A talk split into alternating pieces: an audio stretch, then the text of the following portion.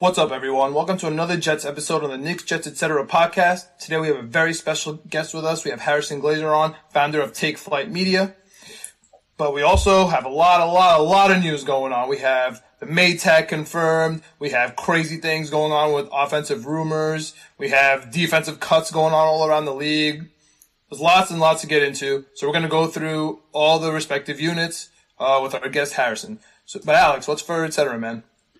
What's going on, John? Looking forward to this podcast to have Harrison on with us, talk some Jet stuff today. But for etc., we're gonna get into some NFL league news. We just saw Dak Prescott get his massive contract. We just saw uh, Emmanuel Sanders get cut by the New Orleans Saints. So we got some stuff to talk about today. Yeah, man, things are happening. Things are happening. I'm excited too. Ricey, let's get into it, man.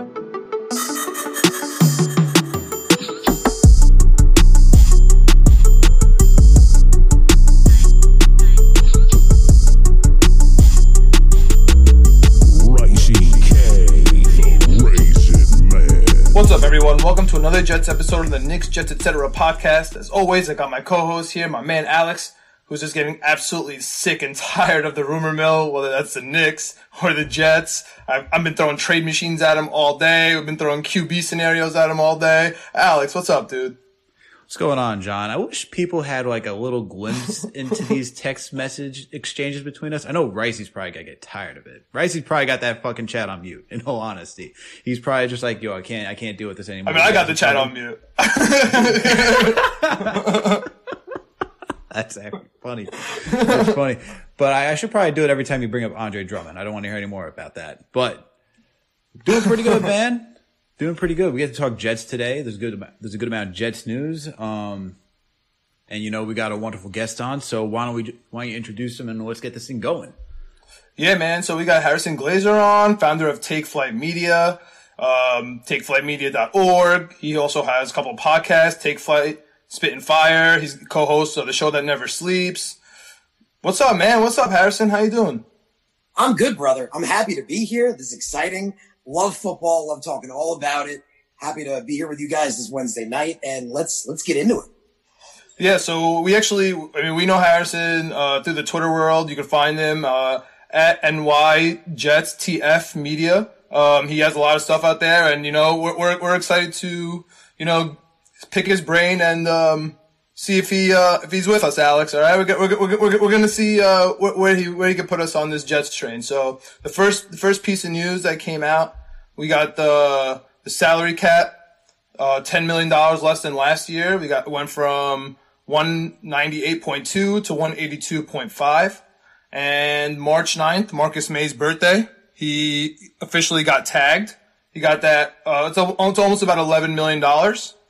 Um, I know that we were Alex and I in the last pod. We were, we we definitely wanted Maye to get his money. Um, money Maye, huh, Alex? Um, and and um, we we know he we was, he was top five on the PFF rank. He definitely was a leader all over the field, free safety, strong safety, slot corner. I mean, he he was all over. Um, and he, the team captain, he won the Curtis Martin Team MVP award. So we're happy he's here. We're happy that we can make a deal until July. But Harrison, what do you think about Marcus Maye? And do you think we should sign him to an extension, or or do you think we should just write him out on his franchise tag?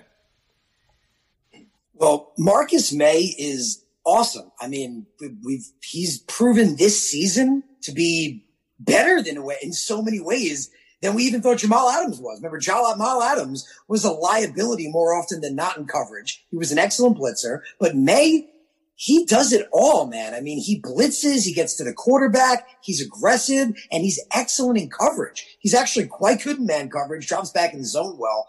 I like him a lot. Huge Maye fan. All Jet fans are. I mean, he was the MVP last year. But when it comes to resigning, you, you got to come at it from, you know, Joe Douglas's perspective. And this is a man coming out of a rookie contract at 28 years old. That's, you know, a pretty big thing. He's not a young guy by any means. I mean, I think he's definitely, definitely got at least three, I would say, excellent years in him, but we know that safeties don't get paid like they used to. You know, it's more about the cornerback. Just like in the offense, it's more about the wide receiver than the running back.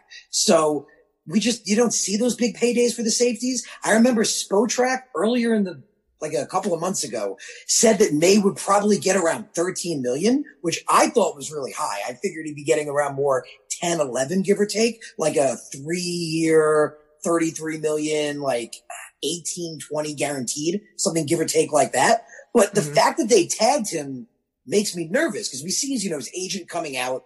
Obviously, his agent, I feel like it's Jamal Adams, and he just doesn't want to tell us because the way he's acting on the way he's acting on Twitter is just nuts. Like, I mean, that's unprofessional, and to portray yourself and your client like that, like, it was a bad move. But and even it even forced the point where Joe Douglas literally had to be asked a question about it in a presser, which is never a good situation in any way.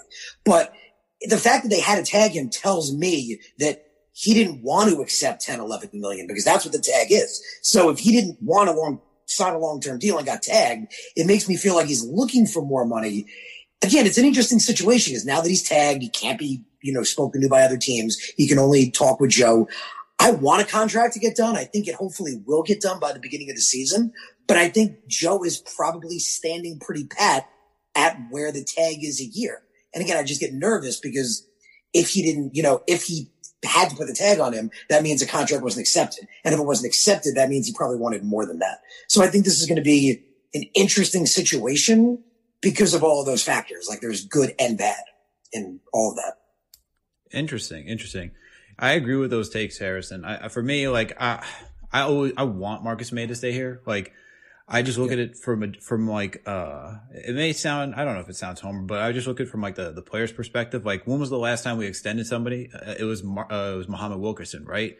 Like I know it didn't turn out too well. I don't Tough. consider Marcus I don't consider Marcus Maye to be in that same category as Muhammad Wilkerson. Um obviously you pointed out that for defense when it comes to defensive backs, the cornerback is the sexy position that everyone wants to talk about. When it comes to the front seven, you know you talk about your defensive ed and uh, edge rusher, right? That's the, that's what everyone wants nowadays. So I totally get that. Um, for me though, I, there's just something that has to be said about paying your homegrown player. Just because when you draft somebody, like you have to show that you're going to take care of them too. Like they they get you had them on a deal for on a cheap deal for X amount of years, right? Whether it's three, four, five, depending on the position, and that should be rewarded at some extent if they've been producing for you at some point. And if you're trying to attract people in free agency, I think that if you if you show that you're going to take care of your own guys, it shows that hey, we'll be taken care of as well. That's that's always where I stand at with this type of stuff. Yeah, I, I I'm I tend to agree with Alex because to be honest, Harrison, I hate the argument that he's getting old because you knew he was going to be this age at the end of the contract when you drafted him. And if the entire no matter what he did, you weren't going to give him a second contract, that it's just a tough look. It's a tough look for you know for players looking at our organization. Um, but at the same time, I don't want to give him sixty million dollars. You know what I yeah. mean to be to be our safety. So you know, so th- there there is a middle ground. I was I was kind of okay with like the 12, 13 million dollar range for like two years, and then you know you could like back end that with like incentives and you know all that, and kind of make him happy on paper and also give him that, you know, guaranteed money, like 26 to 30 million dollars for three years. Like, that's a life changer. You know what I mean? The problem, I, I don't think he has an issue with the $11 million specifically. I think he has more of a problem with $11 million for one year. You know what I mean? Because like we're, he, he hasn't missed a game in two years, you know, and, and it's so funny because I, I, even we kind of have this perspective. We're like, with someone, um, you know, got at us a little bit and said, "Oh, isn't Marcus Maye always injured?" Marcus Maye hasn't missed a game in two years. You know, we still have that one season in our head uh, from when he missed a couple of games, but I, th- I think that's what he's mostly uh, concerned about. Well, I, I, I definitely think you guys, you know, you definitely made good points. Um, coming at it, you know, from the money perspective, interesting way to look at it. I think it either again, because again, he took the tag. Taking the tag means they couldn't come to a long-term deal, and his agent made that abundantly clear with the words he chose to use on Twitter. So that tells me maybe it wasn't, you know, money per se. It might have actually been time Because again, you mentioned like the age. I'm not saying he's old by any way. I'm not saying he's an old guy. He's definitely still got a couple of good years left. But usually when a guy is coming out of his rookie contract, he's maybe 26, sometimes 25, 27. I'm just saying maybe Joe's offering him like a three year deal and Maye's looking for a five year, like a major deal. And Joe's saying, you know, oh, that's too long. So that's what I'm thinking it might maybe come down to duration of the contract. But again, he's, I wouldn't say he's old. I think he's still got a, definitely a couple of good years left. But if you're going to tell me he wants like a four or five year contract, well, in that case, it better be severely front ended so that there's mm-hmm. like a potential out after three years. Yeah. Yeah. Now, I, like, and let me just say, when I say pay the guy, I'm not saying like pay him whatever he wants. I'm just saying like if it's 12 million a year, just pay the guy and just, you know, just let's call it a day. But you make a good point, right? How many years are we adding to Marcus Maye, and how are you going to how are how are the Jets able to get out of the contract in the end? Because you know injuries do occur. Uh, you don't want to also be paying for somebody who's going to be on the decline as well, and you need to start making moves around the position. I, I mean, the window for an NFL career is very short for other positions outside of, I would say, quarterback, offensive line, and I think that's really it, right? I think those are probably like the longest tenured positions. Mm-hmm. I don't know. You could you, you could you could let me know. I, like I just look at when I see quarterbacks like they go into their late 30s, I'm like, all right, well, how when yeah. you start like oh 22, 23, it's a freaking nice long career. When you see like a running back has like a solid eight years and that's out. You know what I mean? Um, mm-hmm. But yeah. I think I think for like Marcus Maye, right? I, I, I would I would say this that maybe it's maybe maybe I, I would I, I would tend to agree more that it's on the years if that's what he wants. But I also say like maybe this is also Joe Douglas saying, you know what? like maybe I'm just not comfortable because you're not the guy I drafted to spend all this money in, and I want to like just hedge my bet and see what's coming next. So why don't you take the tag now and let's try to negotiate something later? And if we don't, I can just move on because you know he mm-hmm. also drafted a safety in Ashtyn Davis. Maybe that's where his head's at too. I don't know. Yeah, and you make a good point, Alex, because you it, we could still sign him this year right? We have all the way until July to come to a contract, and that'll be after free agency, and it'll be after the draft. So all our finances will be all set, and then we could, you know, like Harrison kind of alluded to, we can give him a team friendly contract that works for us and works for him, where we can get out after a couple of years, but you'll get your guaranteed money that we'll put in escrow, which.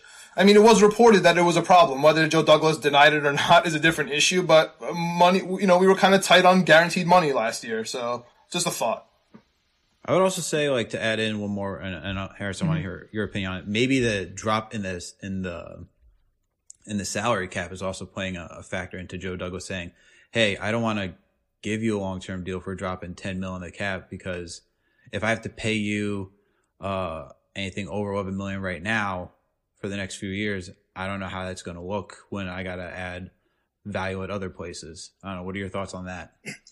I mean, I would definitely get that if I were a team that right now is like the Saints or somebody that, and we see it right now with teams like the Panthers. A lot of teams are cutting a lot of weight to try to make room because they have guys that are in their upper 30s or close to 30 and they had a couple of good years and they're not as good now and they're making like 10, 11 million, something like that. We're seeing a lot of that now because of the cap problem. The Jets are doing well. And I pointed this out, you know, in my podcast as well, just to think about this concept just two years ago, we had a GM that spent a quarter of a billion dollars in one free agency. Just one free agency. just one, just one on a bunch of freaking guys that didn't deserve the money. Like it's insanity. Like Henry Anderson has seven sacks in one year. Like, oh, I'll pay him 25 million. That makes a ton of sense. And crap like that. Darryl Roberts. So, but that happened. And then just two years later, literally two years later, we have 83 million in cap room, second in the league. I, I, love Joe Douglas for so many reasons, and that that's one of them. I mean, he knows how to do money. He knows how to manage. He's not going to overpay for people like in free agency. He's going to pay if he throws big money. It's going to be at like a Joe Thuney or a Shaq Barrett or a Kenny Golladay. I don't think people say like, oh, he's going to throw big money at a Curtis Samuel or Juju. I, I don't think so. I, I just don't. But that's again, that's what I love about you know Douglas. But yeah, I don't think with the money it's going to be that much of an issue for the Jets. More with Maye, I think the biggest problem is going to be, you know, just I mean, you mentioned him not being his guy. I don't know if that necessarily plays a factor because, like, you know, if, if he's great, he's your guy. I mean, he works, mm-hmm. he makes sense. I think it's more just again that balancing act, and maybe he wants a too long a duration, and he's not, like I said, a younger guy, and he's not in a premium position. I think that stuff's kind of more playing a factor, and they're playing like a limbo game right now. Which I guess again, if my option is that, or a guy like Maccagnan who just closes his eyes and throws a wallet in the air, I prefer that. I prefer the guy that you know wants to spend the money smartly or Idzik on the other side, who is literally he's not going to give you a penny. Like oh even if you're God. even if you're begging on the street, like you're not getting anything. We're just going to hold on to everything. First of all, uh, talk but about that's the a different draft. scenario, yeah, because he could draft. So you have to do that. You have to at least be able to draft.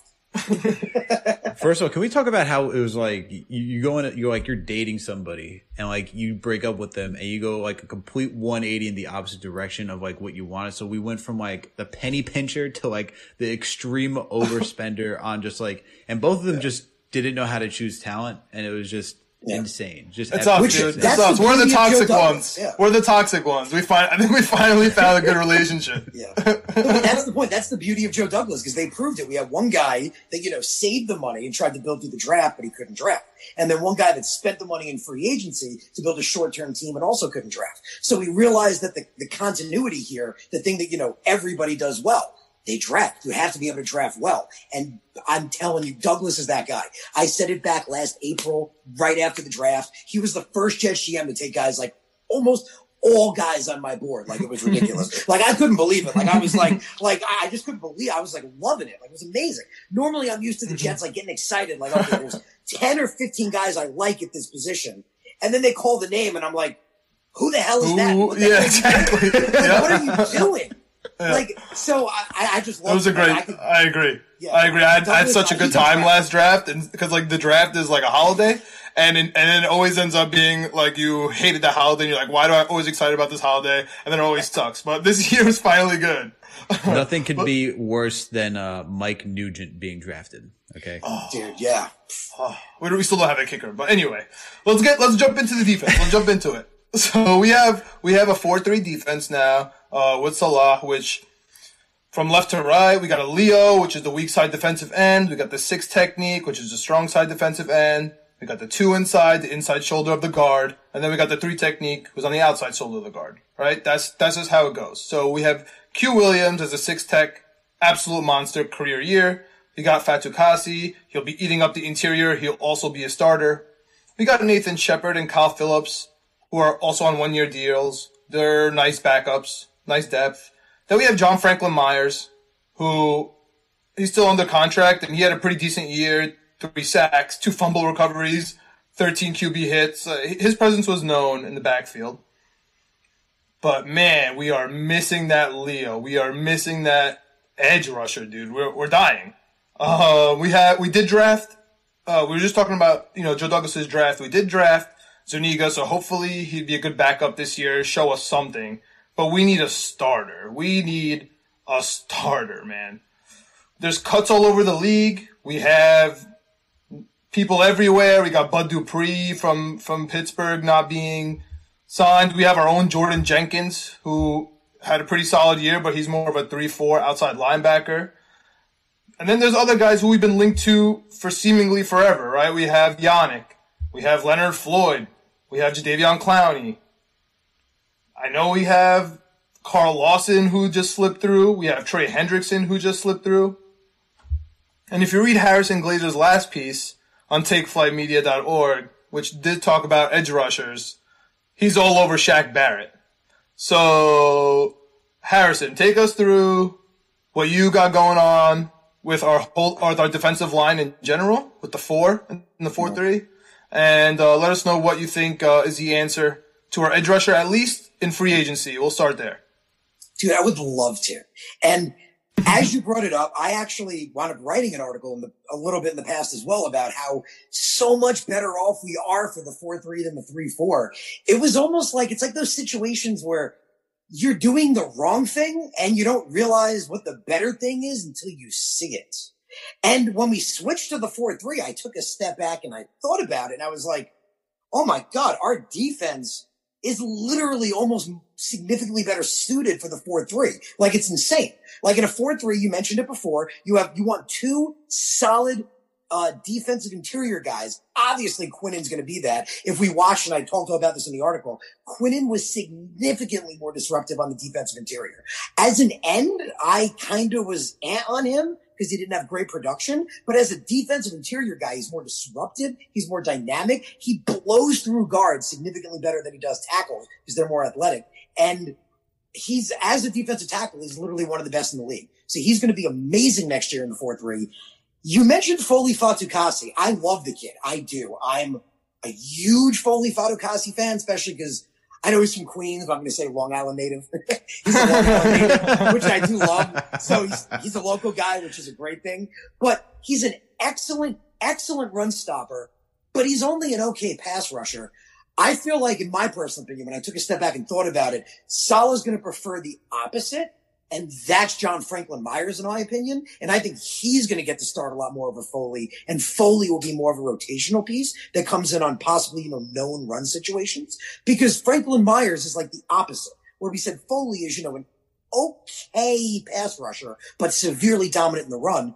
I think Franklin Myers was underrated last year, mainly because if you watch him, and again, the 4-3 just excited me so much.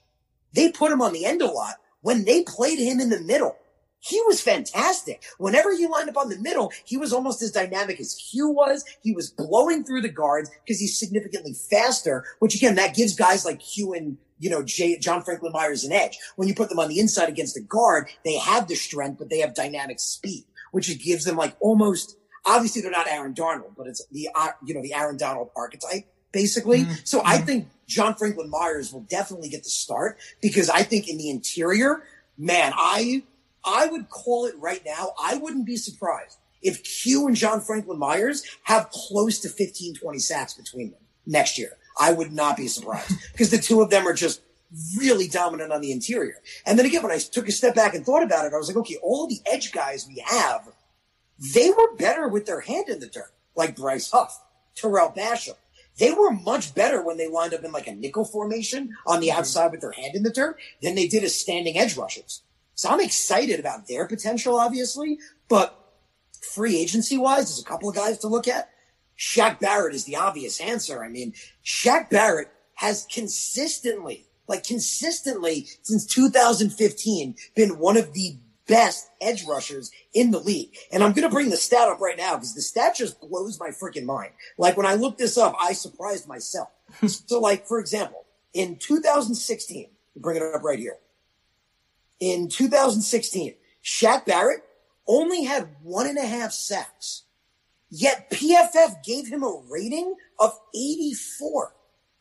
I cannot think of a guy that had one and a half sacks with a PFF that high ever, like in my lifetime.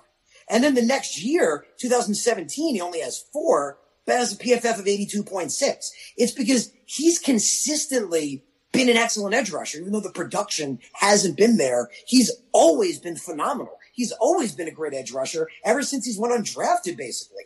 And in 2019, when he went from the Broncos to the Bucs, the production finally showed up. And when we mm-hmm. say showed up, you guys remember 2019. Mm-hmm. I mean, he was half a sack away from 20. The dude mm-hmm. blew the NFL away, 19 and a half sacks, 19 TFLs, only one less than Aaron Donald.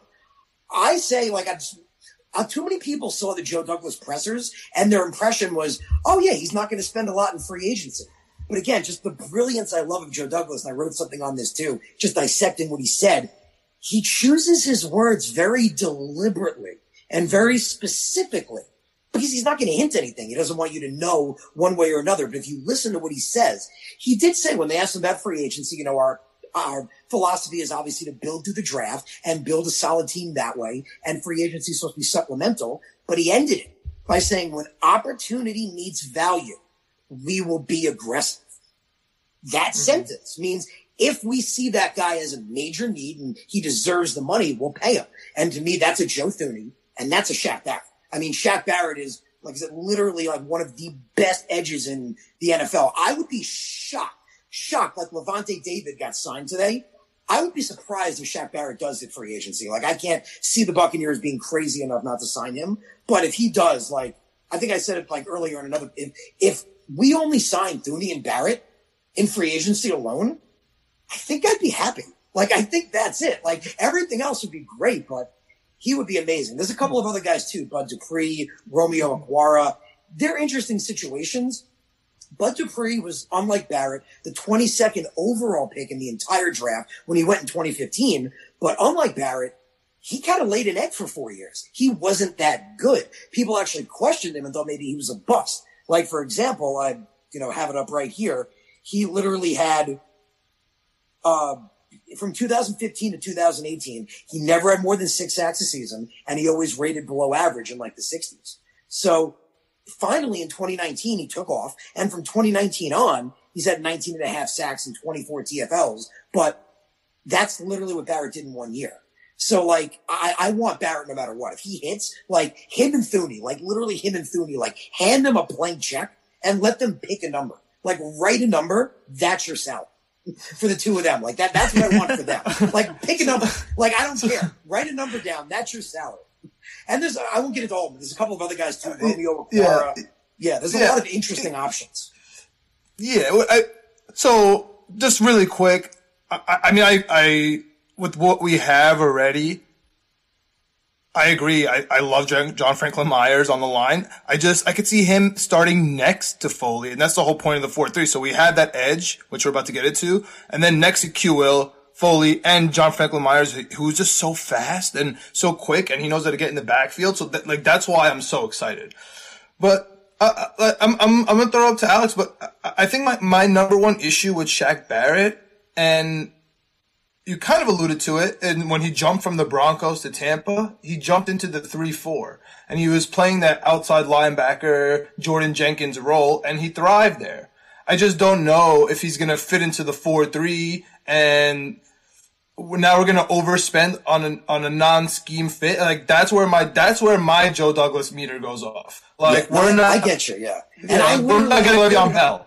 You know what I mean? Like, like, like, if, if, if we're sitting there uh, a couple of years ago, Joe Douglas would be like, why are we going to get this type of running back where we don't have a line that he could run against? Like, it makes no sense. And like, that's what Shaq Barrett feels to me. Like, yes, he is amazing. And that's from our perspective. From the other side perspective, which is usually what Alex like gets to me at, and like he really like put this like into my brain. Like, why would the player leave Tom Brady in Tampa Bay. Just take the one year deal, hang out for a year. Yeah, you know what I mean? Until until Tampa until Tom is done. You know what I mean? And then they're gonna pay you if you're killing it every year. You know what I mean? Like so that's my feelings on Shaq Barrett specifically. No, John, I agree. I totally think Shaq Barrett's going to resign. I I don't think he's going to hit free agency. I if he does though, in the way I, I it's actually funny because when I talked about him, a couple of people made that comment exactly, and so I actually threw a piece in the article on that as well. It depends on the player. Like obviously, if it was somebody else, I would agree. But when I look at somebody like Shaq Barrett, it's kind of the argument like somebody made with me with with Golladay. Like you know, oh Golladay, someone said has a similar skill set to Mims, and you know, well, why do we want two of that? Well, a wide receiver one, a true wide receiver one, has no scheme need. I mean, he makes the contested catches. He makes every play. He fights for the extra yards. He fits in any system you put him in. And I feel like, again, like I pointed out with Barrett, like consistently being like 79, 80 overall. He, I think he could thrive in any system. I truly do. I think he's that amazing. Like in my mind, elite is elite. You know what I mean? Like top is top. I feel like you could stand him on his head and tie his foot behind his back and he's still going to get a ton of sacks. Interesting, interesting. Now uh, it's funny that John just took what I was going to say. Like, why would? So I don't have to ask that question. Why would he leave Tom Brady? And so thanks for doing that, John. will. Thanks I for hope taking it my does. I know, I know that's I I, Um, I know like that you've instilled that in me, and I totally agree. Why the hell would Shaq Barrett be like, yeah, I'm gonna leave Tampa and Tom Brady to come to New York? Like, why? and warm weather. Well, I mean, you know, if we're, I want to get more into the wide receivers. Like, I can't wait to, to discuss that. But for D end, um, you know, you you ma- you made a compelling case about Shaq Barrett Harrison.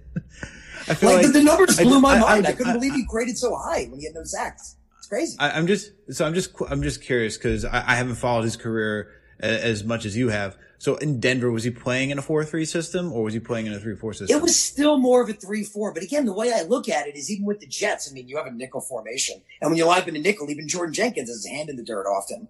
I feel like again, this guys like Huff that I feel like would thrive more with their hand in the dirt. But like I said, the way I look at with Barrett is, yeah, a guy like Romeo Okwara, he's made for the 4-3. Best example is he played 3-4 at the Giants. He did nothing. Like he literally had a sack over two years and they cut him. I wanted him, man. I wanted him on waivers, like, like ridiculously because I watched him at Notre Dame. I loved that kid. Like in his last season, he was insane. Lions mm-hmm. pick him up, put him in the 4-3. Second they do, over the last three years, he's had eight and a half sacks in uh, 2018, only okay last year. I mean, 2019, last year, 10 sacks. First time he's done that. So he, him and Bud Dupree, they're more like 270. But again, I use the same argument, like I mentioned before with talent is talent, but also size doesn't really matter to me. And I point this out like on my podcast with evaluation. I feel like too many people get caught up in measurables. And when you get caught up in measurables, you miss on like a Kyler Murray or something like that. So like when I specifically like wide receivers positions like that, I don't look at size, like edge rushers. I literally, when I watch them in college, I ignore their measurables. I don't care. I want to see what I think they play at and then look it up. So like, for example, Devonta Smith, you look at him at measurable wise, dude, the guy weighs 175 pounds soaking wet. How could that be a wide receiver one? But when you watch him play, yes. he is so physical, just so physical for a guy his size that he can make the contested catches. And unlike a guy like Kadarius Toney, who's bigger than him technically, I feel like he does. He's more of a speed guy that's going to get separation with raw agility and not win on the outside. So I try not to get too caught up on that measurable aspect. So to me, 250, 270, 290, 230, if you can get to the quarterback and you can play the way I, with the things I look for, that's all that matters to me. So you're the anti, um, what's his name? Uh, John Elway. John Elway, thank you. yeah, yeah. I must have a quarterback. No, no. I must have a quarterback that's no shorter than six foot six.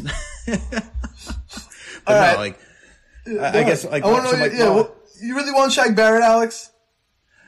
Look, I I wouldn't be upset with Shaq Barrett. I mean, Harrison just. Uh, I mean, either that or Harrison's just the greatest salesman I ever met in history. Um, but like, what do you? What, I'm going to ask you this question because I, I, know my boy's been, my boy John's been banging this drum uh, since we've been doing our free agent Trey Hendrickson mm-hmm. from the New Orleans Saints. Yeah, I covered him in my article as well. And here's what's ironic. I don't know if you guys follow me on Twitter and stuff. About four or five months ago, I was huge on Trey Hendrickson. I, mm. I, tweeted like multiple, multiple things about him, how he basically led the NFL as edge rusher. So other than TJ Watt, he had 13 and a half this year, tied for second. TJ Watt was the only one that had more. I was huge on him. I, I was really, really wanted him. You can check back. I have like months with lots of tweets, but like anybody that I'm really high on, I like to go back and look at film and reevaluate through the process. The more I watched Trey Hendrickson and people pointed this out and I saw it, a lot of his sacks this year were coverage sacks because their secondary is so utterly fantastic that it felt like a lot of his sacks were after the fact, after three or four or five seconds, give or take, where he broke after on, not an initial pass rush tree, which I've been a little shaky on his pass rush tree. So he used to be someone I'm high on. Honestly, if I had to list it out now and I listed in the article, Shaq Barrett number one, Bud Dupree number two, Romeo Okwara number three, Carl Lawson number four, I have Hendrickson now as number five. Okay. All right. That, that that's, that's, tough. That's tough, dude. So I mean, so while um, I mean, the difference is right when you do these rankings. Sure, they're better, right? Like nobody's gonna argue that Shaq Barrett versus Trey Hendrickson, who's better. Like, yeah, Shaq Barrett. Like that's easy. But we want to talk uh, more than scheme fit, also like bargain you know, like value. Like Joe Douglas. I don't think Trey Hendrick's going to be cheap. No, I don't think he will because you have to remember that's the thing. People overpay for these guys. Like he had 13 and a half sacks last season. If you look, I think NFL, they're, they're shooting him. They have him rated, I think, as the number five available free agent. Same thing like with Carl Lawson. Lawson had eight and a half sacks in his first year. I'll look up the number, but I'm pretty sure he hasn't had more than five or six since then. And his numbers, one year he's got a 78 rating, one year it's a 65, one year it's a 72, one year it's a 55.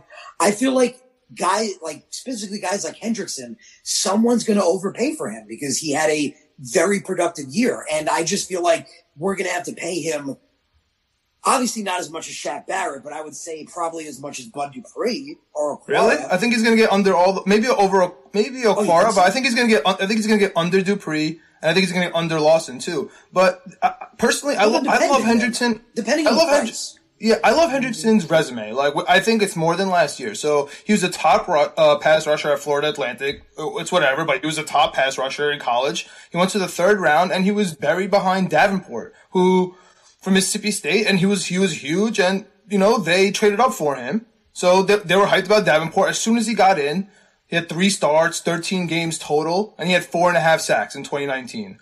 Yeah, that, that that's whatever. That would have been third on our team behind jo- Jordan Well, Jenkins and Jamal Adams. That's a low Right?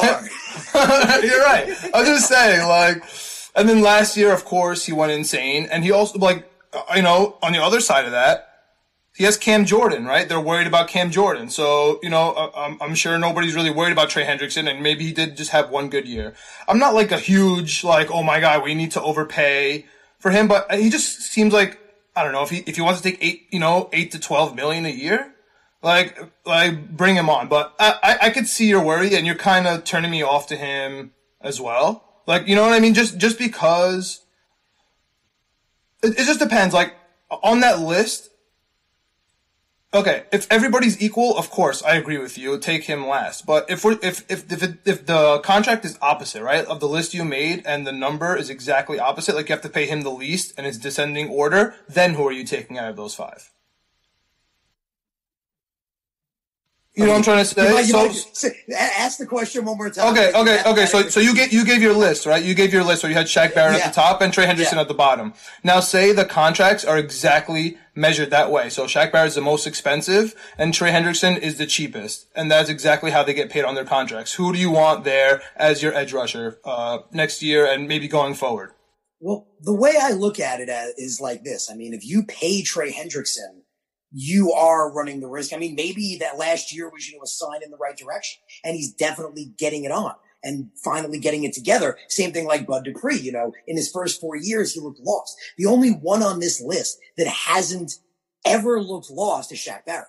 So the way I look at it is if Shaq Barrett is getting you at minimum 10, 12 sacks and upwards to probably 20, we haven't had a guy like that since John Abraham. Like, I mean, I'll, I'll pay him. Like I said, it's just like with a Oh, guy man. like Joe Thuney. It's just like, a, yeah, it's just like with a guy like with Joe Thuney, you know, with, uh, we need an interior. And not only is he consistently one of the better guards in the league, the dude's an Iron Man. He hasn't missed a single game in five years. Like you can't, you, you can't get better durability, durability than that. So like those two guys, I pay him whatever needs to be paid. The way I look at it is Joe Douglas literally said, I'm supplementing through free agency. So I say, I'm not paying 10 or 12 for an average guy. In free agency, I'm paying for the guy that's going to be elite and great. Otherwise, I'm addressing through the draft. That's the way I've looked at it. And that's why I'm not, you know, high exactly on guys like Curtis Samuel like everybody else is. Because Samuel's outstanding in the slot. He's okay on the outside. I mean, he's not bad, but we have Crowder. I know people want to cut him. I don't. I think he's one of the better, you know, he's been consistently one of the better slot receivers in the league. And Samuel had a good last year. But again, what about before that? He had three years where he was meh and didn't really do that much. And he's going to make like Trey Hendrickson 12, 14 million. So the way I look at it like Joe is like, I'm not paying a middle of the ground guy, middle of the ground money. Like I want the top guy or I'm going to build my team to the draft. That Okay, makes so you don't think of we're getting anyone if there's no Barrett? You're off Barrett. I mean, Barrett's gone. You're out. You know more. if I more can't have Barrett, I'm a little torn between Dupree and Okwara because Okwara failed with the Giants and succeeded with the Lions, which tells me he's born to be a 4-3 defensive end on that strong side. So I lean a little more toward him specifically because Dupree, you know, finally got it on the last two years, but he was not doing well before, before that. Plus he is a little bit more of a 3-4 than a 4-3 unlike Okwara. But honestly, I would say probably between Dupree and Okwara is my second choice. Lawson's my third, and then Hendrickson would be my fourth. I mean, for Aquara though, right? Like that, I was going to actually bring up him too. Did he really fail on the Giants though, or was it, defense overall just bad? Like what's like? it's possible, but he did play three, four defensive end there. So that's the thing. He was a standing edge rusher there. And when he came to the Lions, he became a 4-3 strong defense. That, that's literally the position he played. And since there, I mean, 2019, he didn't do that great. So again, that's why I'm a little eh. But 2018 and 2020, he was great. Yeah, I feel like guys have up and down years. I feel like the, I feel like both those situations, like New York, the Giants being better than the the Lions, and looking at like the situation just from like a franchise standpoint and like who the coach is, and how like you just like just ran operationally. I feel like it's easy to get like down and just not perform well. Like I know you're looking for yourself, but I feel like it's also based on team environment. I feel like if he's coming to, I feel like for Okwara, I wouldn't be upset paying for him because if you're coming to someone like a Robert Saleh, right, and you have a Joe Douglas in the front office, and you see these guys who are football savvy, you have a guy who knows what he's doing on the defensive side. I feel like that's more like engaging than a Matt Patricia or um, I don't know, 2016, 17. I can't remember who it was. Was it? Uh, McDoodoo was is that? I'm just going. Guess that's what all my Giants friends called him. I, I, so I don't even, I don't I don't remember his name, but um, uh, but yeah, I don't know. But the one thing I do want to point on is the the, the thought process of Joe Douglas that you brought up. Uh, paying for guys to supplement through free agency, which I agree with. That's definitely how you do it. You got to build through the draft take advantage of the cheap contracts, develop your young talent, and reward the young talent uh, that you that you've developed and then you supplement through free agency in the positions that you need. And I like what you said that, you know, you got to spend at the prime position and not worry about it, right? Like, I want to get the guy and just not have to worry, like, is he going to perform this year? Like, why do I want a middling guy like a Curtis Samuel that you pointed out, right? Jamison Crowder's been solid for us. He's been like, yeah. unfortunately, like, just de facto number one wide receiver, and he's actually produced to that extent, even though he's a slot performer, right? And it's like, okay, why would I want the Curtis Samuel? Like, probably pay him around the same money for Jamison Crowder and then not know I'm going to get when I'm getting Jamison Crowder, who I know I'm going to get every single game. And I don't even think he's missed that many games. Like, right? He hasn't been like he rarely misses time. He's missed like, some games, but again, he's a smaller guy. I mean, so yeah. that, that that does tend to happen with the smaller frame guys. Yeah, for sure. Um, but it's not so much where you're just like, okay, what am I paying for? Like, yeah. you know what I mean? Like, um, but I don't know. I, I totally agree with that logic, and I can understand going for someone like you know, Romeo Okwara, going for a Shaq Barrett, uh, going for one of those top guys. So I hear, I hear you on that. And I, and I do agree. And then otherwise right. you go through the draft. I mean, there's a ton of edge rushers I love through the draft. So I think, you know, it's going to affect things. Like if he gets a Shaq Barrett, maybe he doesn't go edge rusher high. If he signs yeah. Kenny Golladay, we probably don't go wide receiver high. So I think it really affects how things roll. But again, it's like the same thing with Kenny Golladay. Like I don't want like Denzel Mims' ceiling, like his floor, sorry, his floor is a wide receiver too. We know that. Like his floor is a wide receiver too. Why are we paying a Juju or like somebody like that to be a wide receiver too? Like all no, that money. It's a lot. So no, the way I look at it is I want Golladay because again, people say scheme. It doesn't matter. Wide receiver, Allen Robinson. There's no scheme. like put him in, pick it. I don't care. Pick a scheme. He will succeed. Same thing with Golladay, and then uh, go through the draft. I mean, there's a lot of later round guys I like, and if you don't get Golladay, you can get a guy in the beginning like Rashod Bateman. All right. now I you here. Now, here's the last question because I'm going to come back to Trey Hendrickson. Can't you see him though? Because he had a really good year. I know you're talking. I know the Saints have a good secondary, as you pointed out, and it made it easier for him to boost up the the the sacks, right? The amount of sacks he's got. Don't you think it's also possible that you know, part of that's also that he's improved, as my boy John said, like he was hidden behind guys. Don't you think this could be like onto something where you can actually get a good player? I'm not saying he's going to be the next Shaq Barrett, but could you get, still get a guy? Would you still be open to a guy who's still a high producing guy on a better bargain value? How do you feel about that? No, he definitely could be. And again, like it comes down to price. Like, I mean, like a guy even like Juju or Trey, like a middle of the ground guy.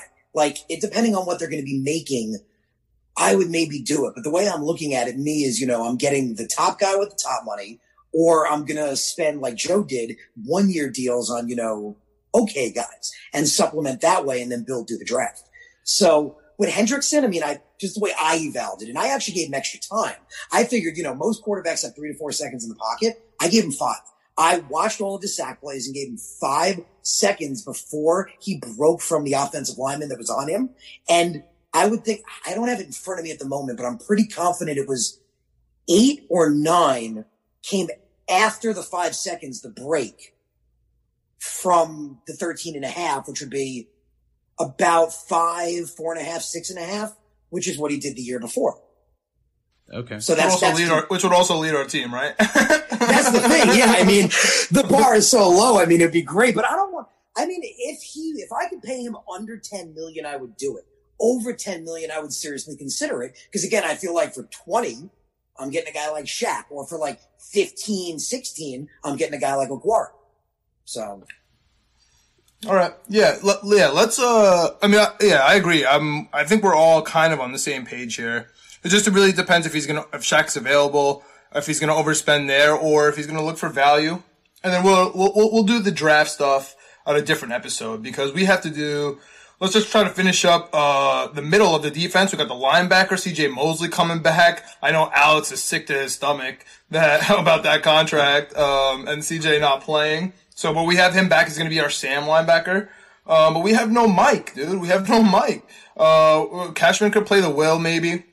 Um, actually, news today: the Jets did not tender um, Harvey uh, so he he's not going to be on our team probably. But maybe Hewitt will be back. But we need a Mike linebacker, man. Are there any? The only person I kind of see maybe hanging out as the will is maybe KJ Wright, who was with Saleh back in Seattle. Maybe he's going to be cheap. He only made like a six million guaranteed over the last couple of years. I don't think he's going to be expensive. Um, I feel like maybe he can come back, which also like maybe Sherman on on on the cornerback, maybe something like that.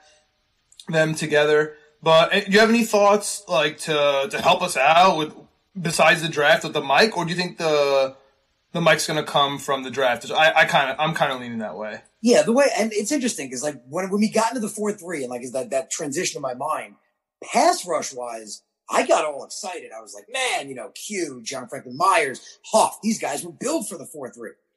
Then I thought about the linebacker situation, and I got uneasy.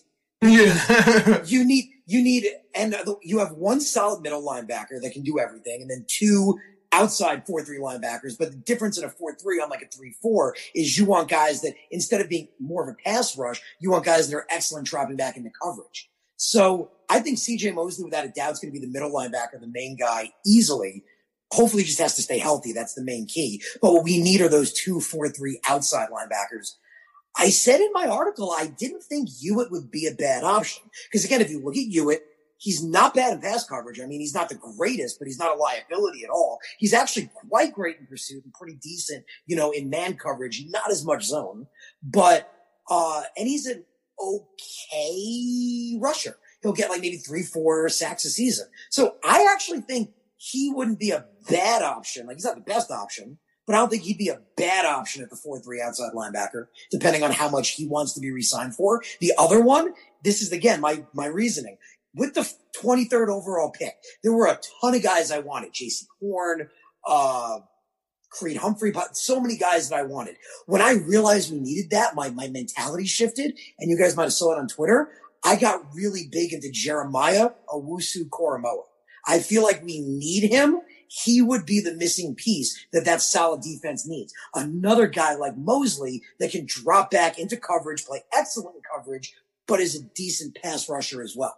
In free agency, there's guys like Kyle Van Noy. He would be an interesting option. I mean, he's not great on it. He's, he's decent in pass coverage, but he's not a great pass rusher, but he wouldn't be a bad option. Uh, I don't remember if Jayon Brown is shaking free. I'll have to honestly check that. I'm not 100%. Those are two guys that could be good options in free agency, but in the draft, man, I've really transitioned to Owusu Koramoah. Cool. Yeah, I, I really don't think there's going to be really. You, you really think CJ's going to be playing the mic? I kind of see him on the side as a, as, as a Sam, like on the on the strong, because he just he loves to just hang out, like rush the rush the backer, run behind. I feel like the the lineman. I, I don't really think he's going to strive as a mic. I mean, maybe Well, I'm crazy. I don't know. He's I also mean, been he out of the game for two years. Yeah. He was also, I mean, that's the thing. And I, you, you pointed that out, uh, uh, you, you pointed it out as well, you know, saying, uh, with the, the contract, it's bothered me too. And I tweeted it out like a couple of months ago. Like we paid this guy 50, I'm pretty sure it was like 57 and a half million dollars with like a significant chunk of it guaranteed. I think it's, I'll have to look it up exactly. I think it's 40 something, give or take. He's played like two games in two years. So that's tough to justify in any way, shape, or form. But when he's healthy, he was signed and paid specifically to be the Mike in the 3-4 system. He's a leader. What you want in that guy is you want a guy that's a leader on and off the field, vocal, extremely fast and agile, excellent in pass coverage, can call the offensive out, call the offense out for certain formation shifts and make those adjustments. Mosley was paid to be that guy. See, I totally totally think he'd be the leader there. And that's why we just need the outside guys. And again, that's why I think a combination of Hewitt, who could be okay, and Jock, who could be insane. Like a Owusu Koramoah could be insane at that spot. I think that could solidify that front seven really well. No, that's, I mean, I would love to, I don't know. I think the thing that hangs me up is just CJ Mosley just missing time. Like I just as a fan that just like bothers me because I don't know we like we point like it's pointed out like we don't know what we're gonna get back here. And um I don't know. What do you think so like for the for the outside for the linebacker landscape for what we need, do you think it's do we have we don't have all the answers on this team. So unless you think so for right now, like what do you think is moving? What do you think is moving? What do you think is moving forward with Joe Douglas? How are we maneuvering this? I think it's again addressing, like Douglas said. I I love so many things about him. Specifically, you have to like, you have to like, you have to listen to him speak, and then I do it when I do the press conferences because I retweet out what he said. I watch each clip like four or five or six mm-hmm. times because I'm specifically listening to the words he's using because mm-hmm. he's yeah. so deliberate in what he chooses. Yeah. It's, it's, I love that. I mean, again, it's just the, something we, you need like a GM that's just brilliant enough to be able to do that. He literally said when opportunity meets value. So I think he understands mm-hmm. we need to address where the needs are. And okay, we obviously need an elite edge rusher on that 4-3 front. We need good coverage linebackers, and we need a solid cornerback one because Hall and other guys can be a CB2, but we need that top guy. I think it could be Richard Sherman. Again, if Jaycee Horn is available in the draft, I wouldn't hate that pick in any way, shape, or form. I've yeah. loved this kid for three years. Like I've literally, I pointed this out like a couple, like a couple of months back. I'm like annoyed because like all the guys that I was super high on as like sophomores and juniors, everybody found out about. Like I loved Horn. Like I was a huge guy on Horn back in 20 like 19, beginning of 2019 when he was considered a third round pick. I was like, this kid has everything you, I, I would look for. Mm-hmm. And now, now we'll be lucky if we get him at 23. Yep. that you know that's how I feel about. uh I was feeling about Wyatt Davis. Just like, oh, which we'll get into, and then honestly, Micah Parsons, dude. Like, nobody was talking about Micah Parsons like they were. Like, all of a sudden, he's like a top five pick. Like, what? Like he's been literally a third round pick, then a second round pick, like all year, like for the last couple, and then all of a sudden, like right before the season started, it was like, okay, best linebacker, and now all of a sudden he's a top five pick. He was actually one of the guys that I was hoping could fall to us. An- another guy though that I feel like maybe a late rounder is Chazz Surratt. I don't know if you hmm. have yeah. any insights on him, but he's a quarterback that turned linebacker for UNC and he's been an absolute beast, man. Like yeah. uh, even watching him like during during the season, he's been a beast. He had he has like weird plays. Like, like the first play he's ever had, he completely whiffed and he gave up an insane touchdown, literally the first play. So, you know, and like, and so from there, he's obviously gotten better, but in the senior bowl, he absolutely killed it.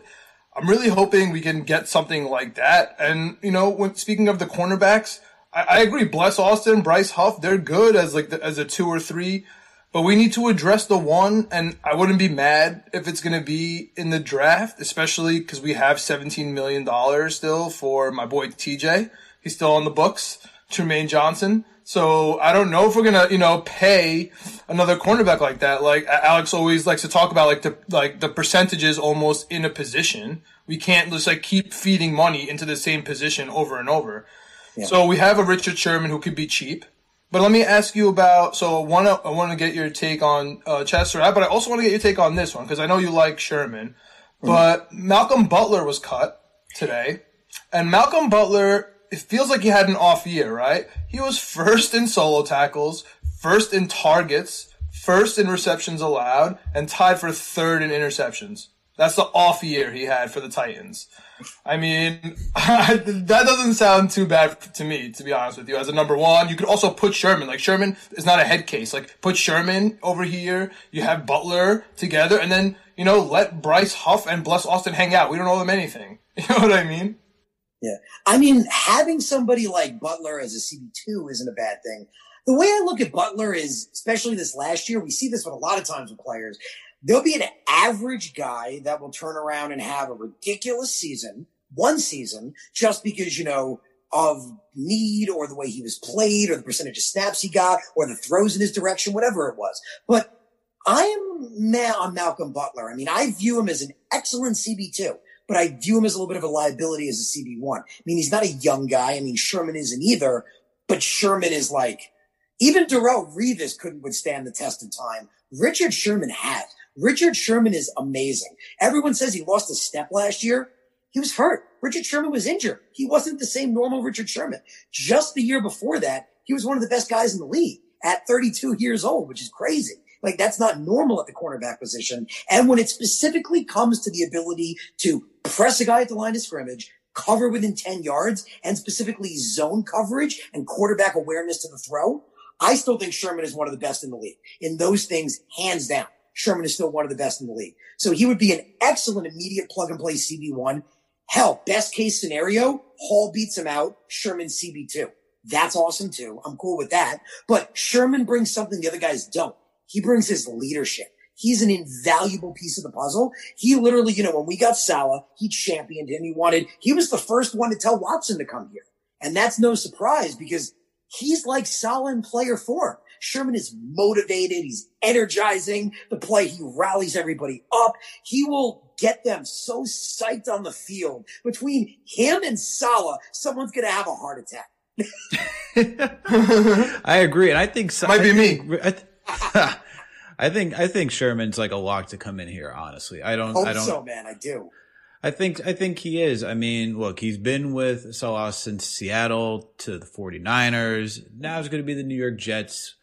Uh, I just I I feel like the writing's on the wall. Um, if he's champion championing uh, Deshaun Watson to sign to go to the Jets, like to ask for a trade there, I can only imagine that he'd want to come here too. I mean, you got to put your money where your mouth is, right? If you're championing for someone to go somewhere and if like you get the opportunity to go somewhere, I mean, Sherman has a ring. You know, I don't know how much farther you're thinking that you're gonna go in San Francisco. I know he's from that area. I know he went to Stanford. I know he's a, a California kid. Um, but it, you know, New York, New York City, Jets, uh, Saleh, like it, everything just seems like he's going to be there. And I feel like Saleh is just telling him, like, look, man, I need leadership on this team. You know, this team is very young.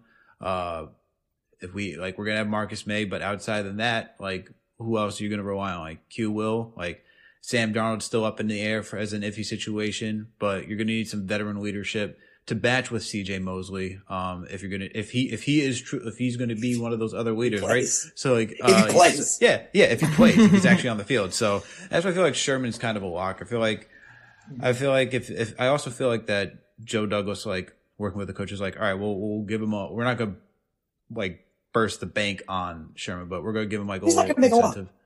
Yeah, He'll make like gonna, I, I guarantee his contract's going to be seven, eight million a year, probably almost all of it guaranteed. Remember, he, remember, he has no agent. He, he negotiates his own contracts. Oh, so oh, because Richard Sherman's I'll, amazing. I love this guy. Yeah, I'll no, take, smart, I'll like take Joe Douglas. I'll take Joe Douglas at the table versus Sherman. I would pay money to be a fly on the wall during that interaction oh man, that, there's actually nothing in the world I would love more, but that, that that's a different story for a different day. Like I would literally love to be in that room. Yeah, but no, Richard Sherman's brilliant. I remember I put a video up right when we signed Saleh. He's the one that sold me. Like I was always, I liked Saleh a lot, but every time I heard Richard Sherman talk about Robert Saleh, I was just like, I was ready to like anoint this guy emperor. Like it's just this is Sherman all part is, of his plan, Harrison. This is all part of Sherman's plan. He knows he yeah. needs a contract. He's a smart yeah, guy. Say, you know, he's a West Coast guy. Like he's he was, but you got to look at it as like you said. He followed Saleh through the West Coast, followed him with Seattle, followed him with the Niners. Why can't he? He's almost done with his career. He could easily keep his house in California. He'll rent a place here.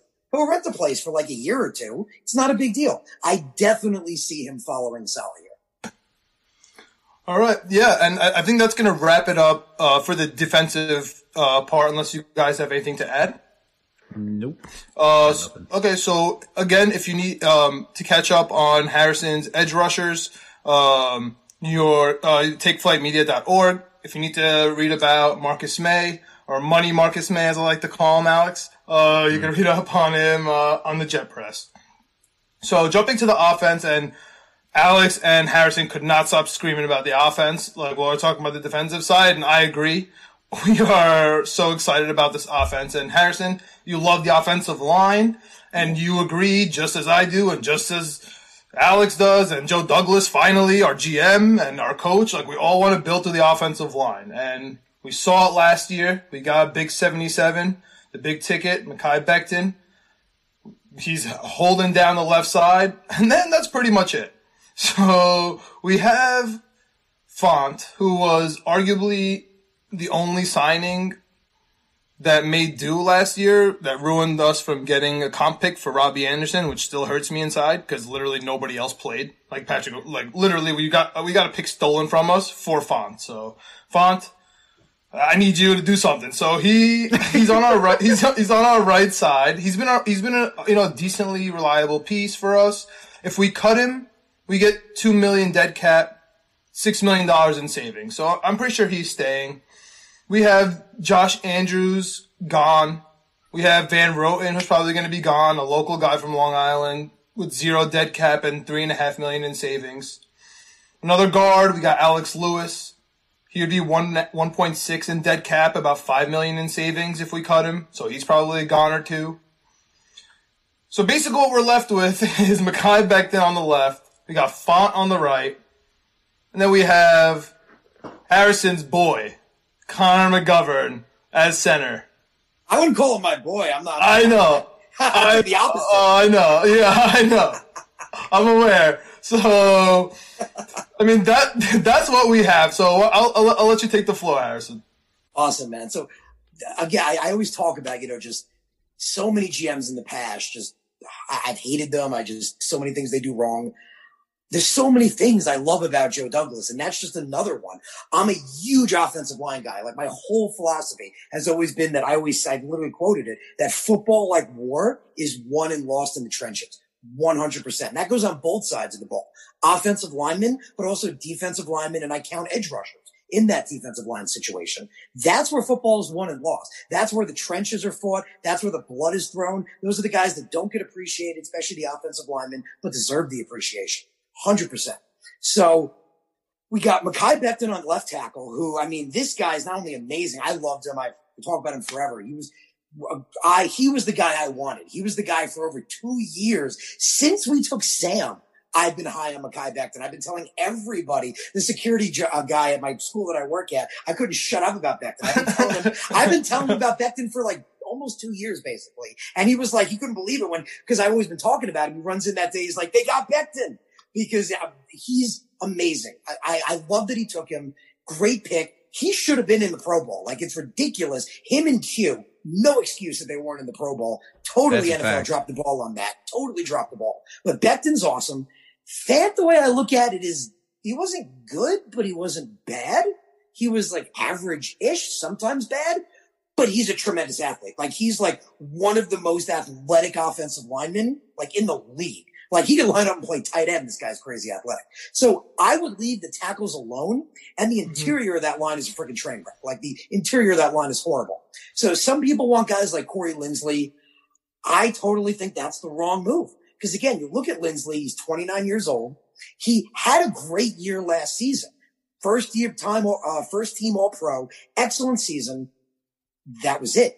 The year before that, he actually had horrible PFF grades, allowed five sacks. Year before that, he had average grades, allowed four sacks. Year before that, he was bad again. He isn't consistently been a top guy. And I don't, because he was a first team all pro, kind of like that thing with Hendrickson, I think someone's going to overpay him. Someone's going to just look at the last year alone and throw money at the guy. So center is the most important position on the offensive line. It's literally the QB of the offensive line. I can't, you guys know how many times did Nick Mangold adjust the play for Mark Sanchez? Like it's oh ridiculous. That center is so important. I don't want to, I want to draft a guy. I want the next Nick Mangold. I've been saying it for six months. All of my drafts have always had this guy. The next Nick Mangold is going to be Creed Humphrey. Creed Humphrey is amazing. Do you know Creed Humphrey at Oklahoma had over 1,260 passing snaps? You know how many sacks he allowed?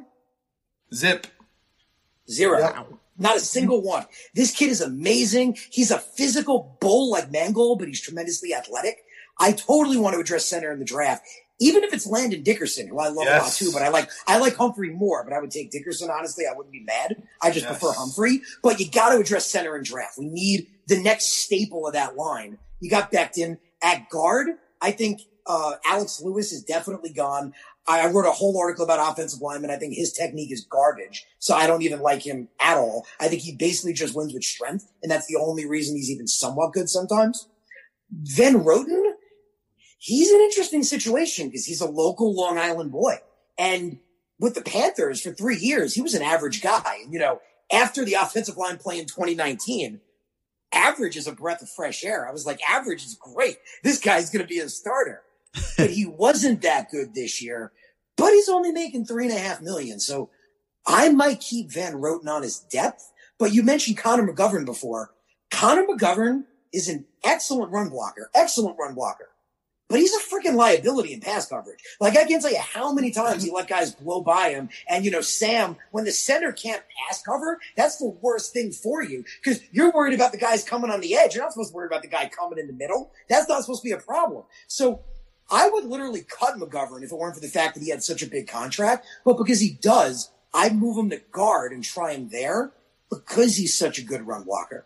So that's that's how I would address the offensive line. And of course, of course, Page Joker. Oh Yeah. my god! First of all, okay, hold on. Harrison is like speaking my love language about the center position. Did you play football in high school or in college or something like that? I did, yeah, I did. And I, I it's funny actually. I joke about this. I wrote an article about it. I started as an offensive lineman, but dude, you have to be brilliant to be an offensive lineman. I kept screwing it up. I couldn't do it. I kept hitting the B gap instead of the A gap. I kept blocking the wrong guy. I was always getting yelled at. So finally, the coach took my ass, turned me around, and said, "Okay, you're an end now, and your job is to get to the quarterback." Because I just I I couldn't. I couldn't figure it out. Like I just, I was okay, but I missed my block more often than not. Man, offensive linemen do not get enough credit and they are 100% the backbone of every team. Thank you, thank you, thank you. So, funny story. I played. Uh, I, I actually put, I played football in uh, high school as well. Uh, had the opportunity to play in college. I chose not to because my team was just bad, just bad experiences. Um, I like the guys I played with. It was just overall, just like when you're on losing teams and stuff like that, just like constantly, and you're putting and you're getting in in August and you're doing two a days, sometimes three a days, and you're not seeing the return from all the hard work. It's kind of hard to be like, yeah, let me just do this for another, let me just sign up for another four years and uh, go through this for a college program, which is much more intense and you start in July. Um, so I played left guard freshman year. I, so I weigh, I weigh buck 70, I weigh like a buck 78 right now. When I was in high school, I weighed 195 pounds, 200 pounds. So I was much larger than I am now. I started off with left guard. Then I so we're played about the same size. I went to cent- I went to center. Um, and then I lost weight from my junior year to senior year. And I, I actually dropped from like 195 to 165 and I became a wide receiver because I always had, fe- I always had, I could always run fast. Like I did track and all that stuff and I wrestled. So I lost mad weight, but uh, it's so funny that to hear someone just talk about the center and actually understand that the center is like the quarterback of the line and he's actually adjusting everything on the line. He has to know everyone's single assignment from tackle to tight end, or if you're playing two tight end, like you have to know who everyone's blocking and you have to adjust while not even getting to see the entire field. You have to see the entire front seven, be like, all right, well, you're going over there, you're going over there. Let's let's stop this, and you're calling for support. It's breath of fresh air. Breath, I just have Yeah. to say that breath of fresh, No fresh air. And I, I, have love to literally hear. like, yeah, like with Mark Sanchez, I have literally seen Nick Mangold, like while he's in the snap formation, turn around and say something to him. Yeah. Or before, before the play. When Standing and line up. pointing. Yeah. or- That's like that's like his exactly. signature. That's like all Exactly, I see. yeah. When I think of Nick that, Mangold, yeah. I think of him like literally just standing, like like kind of crouched down, just looking up and pointing. Like that Yeah, is what I see White, when I think. But then Give even beyond that, White. just how because I love Nick, he's just so smart. I've literally seen him walk over to like a guard or tackle and like tell him something like, you know, this guy's coming, or I, I'm just imagining what he's saying, but you see him walk to the guy and say something to him. Like that's centers don't normally do that. Like that's what I'm looking for, and I just I feel like I see that in Creed. I like Landon Dickerson a lot, but I see that in Creed. I would love for the Jets to address center. That center is such an important position. I've been banging this drum with John, and I like we like we you know, during the regular season, we always joked it was like, yo, why, everything's just being funneled through the center. Like Sam has no time. Like it's hard for me to like get on Sam like when you legit have just someone like running straight at you every single play because no one can bl- block and pass coverage. But just a breath of fresh air. I just wanted, I just had to get that out there. Sorry for the little uh, sidetrack Yeah. and the. Uh, No, yeah, you know, I mean, no, he's right. You guys are both right. I mean, Kevin Mawae, Nick Mangold, our team was different when they were there. My only issue with Connor McGovern when I'm watching the tape, yes, uh, like ask Alex. Week by week, we're going through, and, and sometimes I'm getting a like you know a little tight head McGovern. But how much is it on him, and how much is it on our guards, Harrison? Because I know you're watching the tape, man. I, I I can look at you and like like I can look right at you and tell you. It was atrocious when we had Pat Elflein Yeah. and Josh Andrews and, and Alex Lewis and like how much can he even do? Like literally like the guards are like getting off their feet and like people are running towards like the, the quarterback with, with reckless abandon because the guards aren't guarding. So how much is that on McGovern and how much is that on the guards? I'm so glad you brought that up because that's part of the reason I'm against McGovern. Because again, if Nick Mangold was there, that shit ain't happening. He's gonna say something to those guards, or he's gonna pick up the slack or figure out a way to do it. McGovern's biggest issue is, I mean, I love the, I like the guy. He's a nice guy from what I've you know seen him speak and everything, but there is a certain, like with the quarterback position, there's a certain cerebral aspect that's required as a center. And if your guards are failing that miserably, if you're failing with them, it's on you as the center. Yeah. Okay, so we're all on board with Becton on the left. We're all on board with paying Thuney literally whatever he wants, blank check, making Creed the highest paid guard. Yeah, making him the highest guard. And then uh, Dickerson or Creed Humphrey. I've been screaming about them both. I need them with that second round pick. Whoever falls to the second round, just take him. Whoever it is. Or If it's not Creed or whatever, we're sorry. If it's not Dickerson, we're sorry. Like whatever lands there, that's that's who I want. Fant, I can, I can hang out. Uh, he's fine. Like Yeah, if we yeah, if we get Sewell, if we get Sewell, that'd be you know somehow that'd be fine. If we trade, you know, for the Ravens left tackle, put him at left tackle, and Becton, who had a full year as a junior at Louisville at right tackle, throw him there. I think that'll be fine. I think another guy we don't talk about is Cam Clark, who we drafted last year, and he he's he was a captain. Uh, Duke Manyweather, who literally sees every single, who sees all the best offensive linemen, including Becton, and including another guy, uh, Rashawn Slater, who's gonna come out, and he's probably gonna be a hot draft pick. Like he, he sees all of them. Every time I tweet at him, like multiple times now, he always comes back at me. He says Cam Clark, he's, he's really good. He can play any position. So I'm kind of ready for the Cam Clark transition into this league, whether it's going to be the right guard or if he overtakes Fant's, you know, right tackle spot because he's Yeah. not always available. But I want to get your opinion on uh, Wyatt Davis and Vera Tucker, who also play that outside run zone scheme, and like that's what we care about.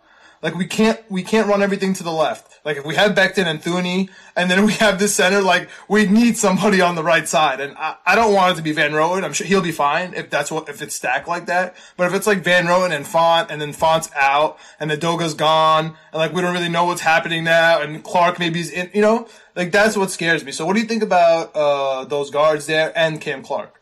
Yeah, I'm so glad you brought up Cam Clark. Is check, I tweeted it literally in May, right after we drafted him. I said that I loved the Cameron Clark pick because, like Joe said when they took him, he plays with a nasty streak, and that's kind of the reason that even though Pat Elflein has only been okay. I'm a big fan of his because again, offensive line is really important to me. I like offensive guards that play with a nasty streak. I like guys that put people down, that like take offense to it, that play angry. And that's Cameron Clark. You watch him in college, he enjoyed putting guys down. That was a big thing with him. He's a huge finisher when it comes to blocking. And I think offensive lineman is one of the few positions still in the NFL where there's a learning curve. Every other position is plug and play. Offensive lineman is not that. So I said that I didn't think Clark would play at all this year, but I figured that by next season, he'll be starting at one of the guard positions. And I think he's just better at guard because of that nasty streak. Again, Fant is just so unbelievably athletic that I'd leave him at the tackle because him and Becton are the kind of guys like you can send them 10, 15 yards downfield to make a block. Like that's crazy. Like the fact that both of them could like keep up with a running back and block downfield. Like that's insanity. Uh, but Clark, I think, can easily be a starter. And in all my offensive line uh, tweets, check them out. I always had Becton at left tackle, Thuney at left guard, unless Thuney wasn't going, and then I'll tell you what I was going to do. Uh, Creed at center, and then at right guard, I always said McGovern or Clark. Always said that because I felt like Clark could beat him out. And the way I look at it is, I don't care if McGovern's got a big contract. In the way I, the best guy always plays. So if McGovern has to, he'll be an expensive backup. That's the way I look at it. If Clark beats him out, Clark beats him out. I don't care that McGovern's got a big contract. He could ride the bench for the year and then be cut the following year. So the way I look at it, though, interesting. You mentioned Wyatt Davis. I'm huge on him. Same thing with Landon Dickerson. I think both of their injuries are overplayed a little bit. I think I point this out like a lot of times too when I look at people say injury prone, injury prone. The way I look at it is this is the NFL. I mean, anyone who's played football will tell you 90% of the guys are playing her. I mean, this is a very physical, aggressive league. So the way I look at it is if it's like a play where the guy gets hurt, where you're just like, oh man, like damn, like how could he not have gotten hurt? That doesn't bother me as much. Like, can he bounce back from that? I get nervous about the guys that make a cut and break their ankle or like bend their knee, like a play where they shouldn't have gotten hurt. That's more. Harrison, I need to be honest. Harris, I need to be honest, man. I've been on Wyatt. Davis all year. Literally, I watch I watch a lot of college football. I, I was screaming at Alex. Ask him. Talk about the group chats. Uh, like ask him, screaming about Wyatt Davis when that when he got injured in that play in the national championship game. I went I had a heart like I, my heart's I went nuts. Like I literally went nuts. Injury. It wasn't like he just uh, fell. So over. like so like yeah like I like so you bring that up like I try not even to think about it. Like I like, I, I just like I'm just like yo he's fine, but like it kind of worries me. So are you not worried about that injury? I mean, like I said, that's the way I look at it. Is if it was a devastating injury, like obviously it could still be a bad injury. But if it was something devastating like that, then I feel like you got to do your due diligence. You know, make sure the guy is rebounded, he's rehabbing, he's working at it, because most people can come back from that kind of stuff depending on the injury. My big fear with like injury flags and red flags are either a, like I said, if he hurts himself, like in a play where you know you're like, oh, that that you know that didn't look that nasty, or B, where it's the same part like it's the same body part consistently getting hurt. So like him and Dickerson, like Dickerson looked good in the Senior Bowl.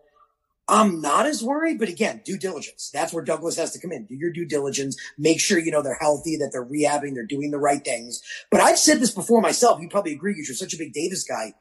People don't realize how huge of a drop off there is at guard when you get past guys like Slater and Davis. Like once they're gone, it's like those are top guys, and then everyone else could be a third round pick, could arguably be a fourth round pick.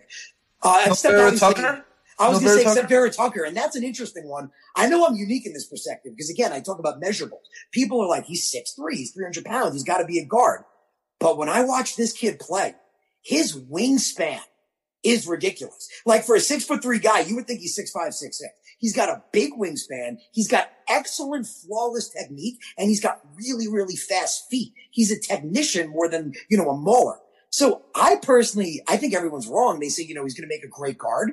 I think he'll make a good guard, but I think this kid was born to play tackle. I think this kid was born to be an offensive tackle. And he's going to be one of those guys where you're like, oh yeah, the measurables don't make sense, but he's just one of those guys. That's just an outstanding tackle because he just, the tackle, in my opinion, I look for different archetypes with tackles and guards, and I just love what I see from him as a tackle. Like I could move him to guard, but man, if I took Vera Tucker, I'd probably put him at right tackle. Nice, Alex. What do you got on offensive line, man? How do you how do you feel about you know what Harrison got us? Uh, I mean, I know we're all on Thuney. Uh, you've been screaming that with us too, but how do you feel about the center and the right guard and Cam Clark?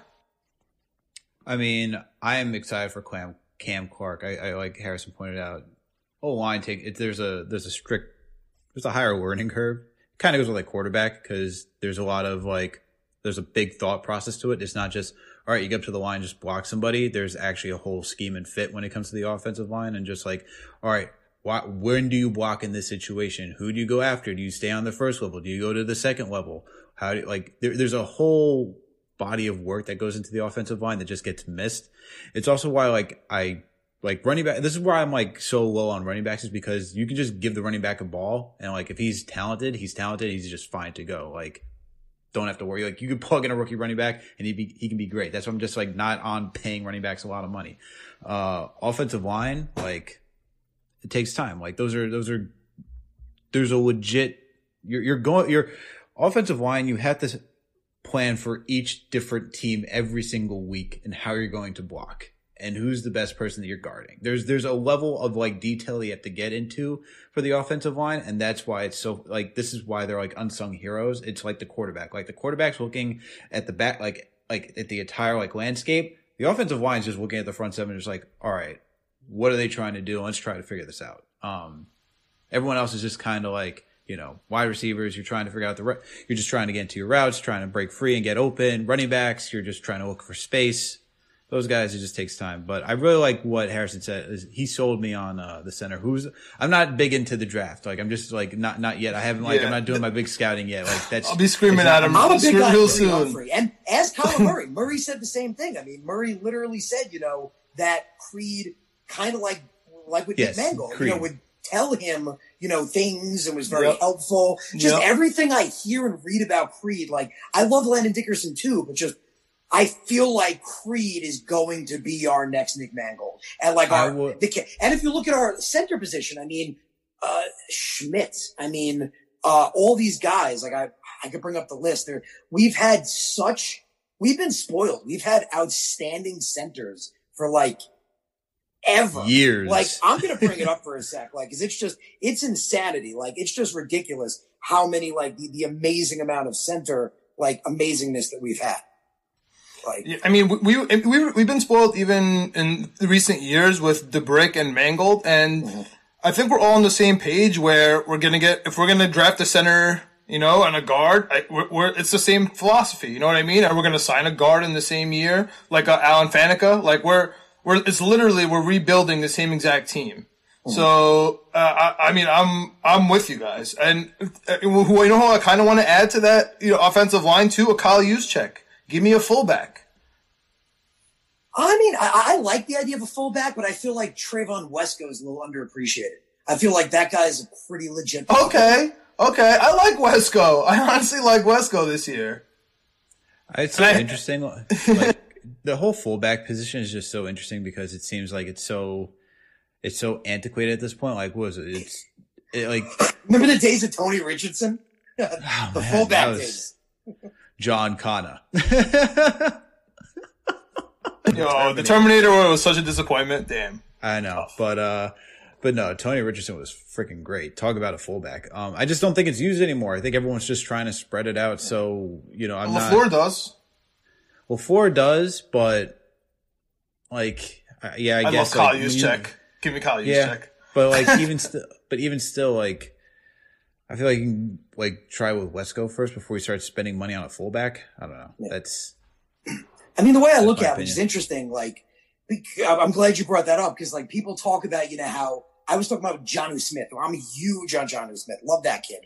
I'm tweeting about him a lot. And a lot of people say, why do we want Jonnu Smith when we have Herndon? Because, you know, the LaFleur offense specifically uses one tight end.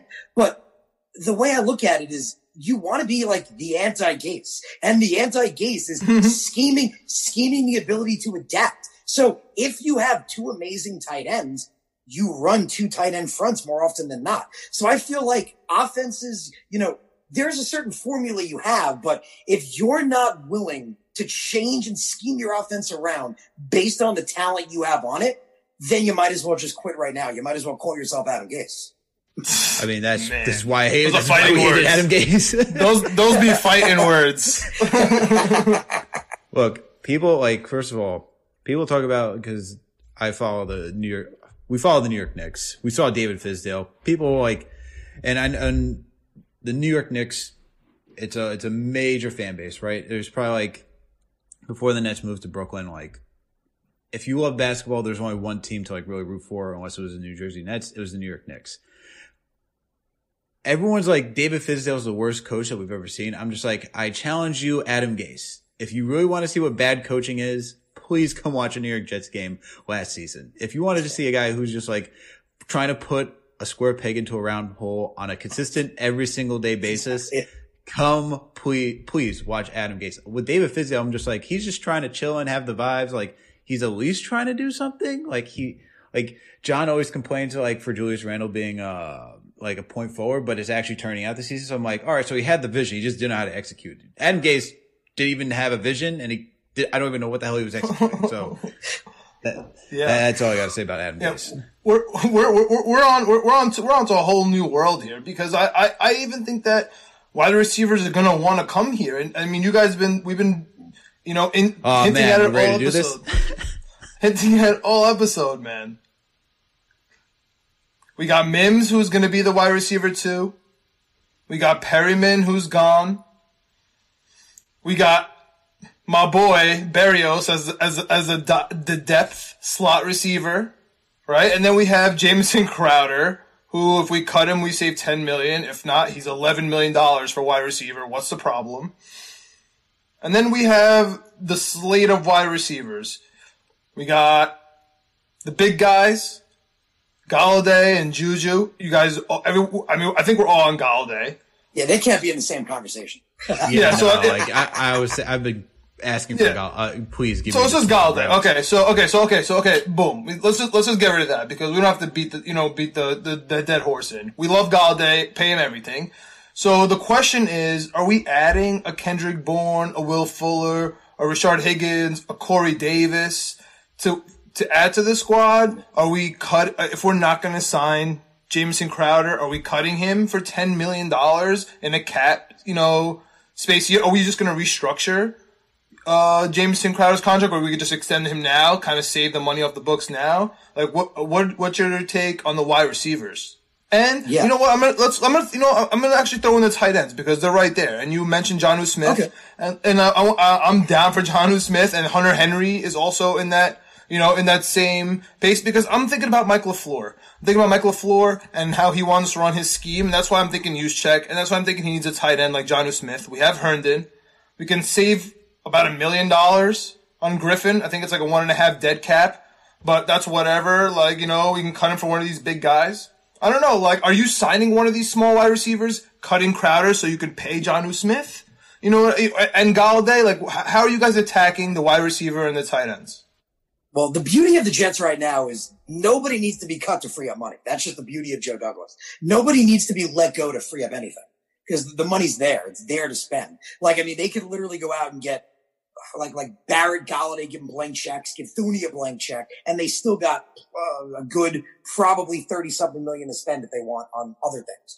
But you, all the guys you mentioned, Denzel Mims, you said being a wide receiver too. People are already saying, you know, Denzel Mims can't be a wide receiver one. And my question is, well, why not?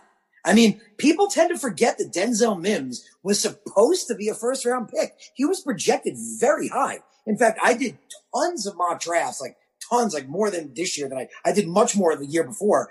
I never got Mims because he never fell that far. I didn't even think Mims was on the radar. Like I wasn't even looking at him because I didn't think there was a chance we were going to get him. Figured he'd be way gone by the time we picked. And not only did mm-hmm. we get him, we traded back and got him. Which Yep. was the, the brilliance of Joe Douglas because he knows what everyone else is going to do too. But Mims in his first season, I mentioned it earlier, rookies tend to get hurt. That's a normal thing. They're transitioning from college to the NFL. The NFL is almost like a different sport, really. Players get hurt. It happens all the time. And he had hamstring injuries. Hamstring injuries are like the one of a few injuries that consistently linger. That injury lingers the whole year. And he hurt both of his hamstrings and he still put up 300 something yards. So let's think of it this way. Kenny Golladay, the wide receiver one we're talking about, in his rookie season, he put up less yardage than Denzel Mims. Less yardage. And he's a wide receiver one, great wide receiver one. Allen Robinson in his first season only put up about 550. Mims has had one year. And again, he was supposed to be a first round pick. I'm not saying he definitely is, but the idea that he can't be is crazy. I think he, I've watched a couple of plays. I tweeted out a couple of weeks ago these two or three plays he made that were just, man, he has it in him. He could definitely, definitely be a wide receiver one. And the idea of him and Golladay together is just uh, salivating to me. And then Crowder in the slot because Crowder is consistently one of the best slot receivers in the NFL. He's been since he was taken. I mean, like we mentioned before, other guys that were one hit wonders. Crowder has always been a very good slot receiver. And you mentioned before, he's hurt sometimes, but not much. 11 million's not a lot of money. Like we said, you sign a guy like Samuel, he makes more. So I'm not getting rid of Crowder. In fact, I would extend him. I mean, the kid's only 28 years old. He's probably good for another two, three years. I would restructure that contract and maybe save a little money in the process, but sign him for a couple more years. So I keep Crowder. Again, I think Mims could definitely be a wide receiver one. And you mentioned guys like Rashard Higgins. That's why I'm not going after a Juju Smith Schuster. That's why I'm not going after a Curtis Samuel. Because to me, it's either you get the Golladay or you go for a guy like Kendrick Bourne or Rashard Higgins. Rashard Higgins, I think he's severely underappreciated. Severely underappreciated. I've watched him and really liked him a lot from what I've seen in him. Feel like he's not the fastest guy, but if you put the ball near him, he seems to make the catch, which is really impressive. Like wider, like again, he's not fast, but he's got that wide receiver one potential of just making any catch that's near him. I went back and looked at the numbers. He averages like a 75, 77% catch ratio every year every year he's played, he's pulled in like 75% of his targets, which is like, you know, like wide receiver two, but right there easily. So that's why I would sign a guy like Rashard Higgins, Kendrick Bourne. I would spend, I could probably get the two of them together for what it would cost to get like Curtis Samuel. So I would get like two of those guys if I don't get a guy like Golladay. But if I get a guy like Golladay, you don't have to get those guys. And if you don't get Golladay, maybe go wide receiver high like uh, Rashod Bateman would be a good option. Uh, you mentioned tight end. Herndon was a massive disappointment last year. I mean, he had a couple of good games when the ball went his way, and people say it wasn't thrown to him enough, but I'm really high on Jonnu Smith. I mean, I love this kid. When I watch him, he's a big physical tight end, but when he breaks away, you, you would think he's a wide receiver. This guy is fast, like fast for a tight end like really fast for a tight end. He's a beast. I agree. Jonnu Smith would change everything. So I Absolutely. like him a lot. So yeah, I think it's a little I, unfair to Herndon. I think it's a little unfair to Herndon because of the offensive line issues and because of that. Like you mentioned the offensive line issues, Alex mentions the coach issues. Uh, uh, like, so what do you want the guy to do? you know, yes, he had the drops. The drops, one like yes, like you don't have to like. No one will be more upset about those than me. I was going nuts watching those. But yeah, I, I mean, Jonnu Smith is a whole different story. You're not putting Hunter Henry there either. Are you, are you not I okay mean, with him? I'm and Hunter Henry. I mean, he was a high draft pick, and he hasn't really lived up to it. Is how I've looked at it. Jonnu Smith was, I think he was a low draft pick. I'm not off the top of my head. I think he was a third round pick.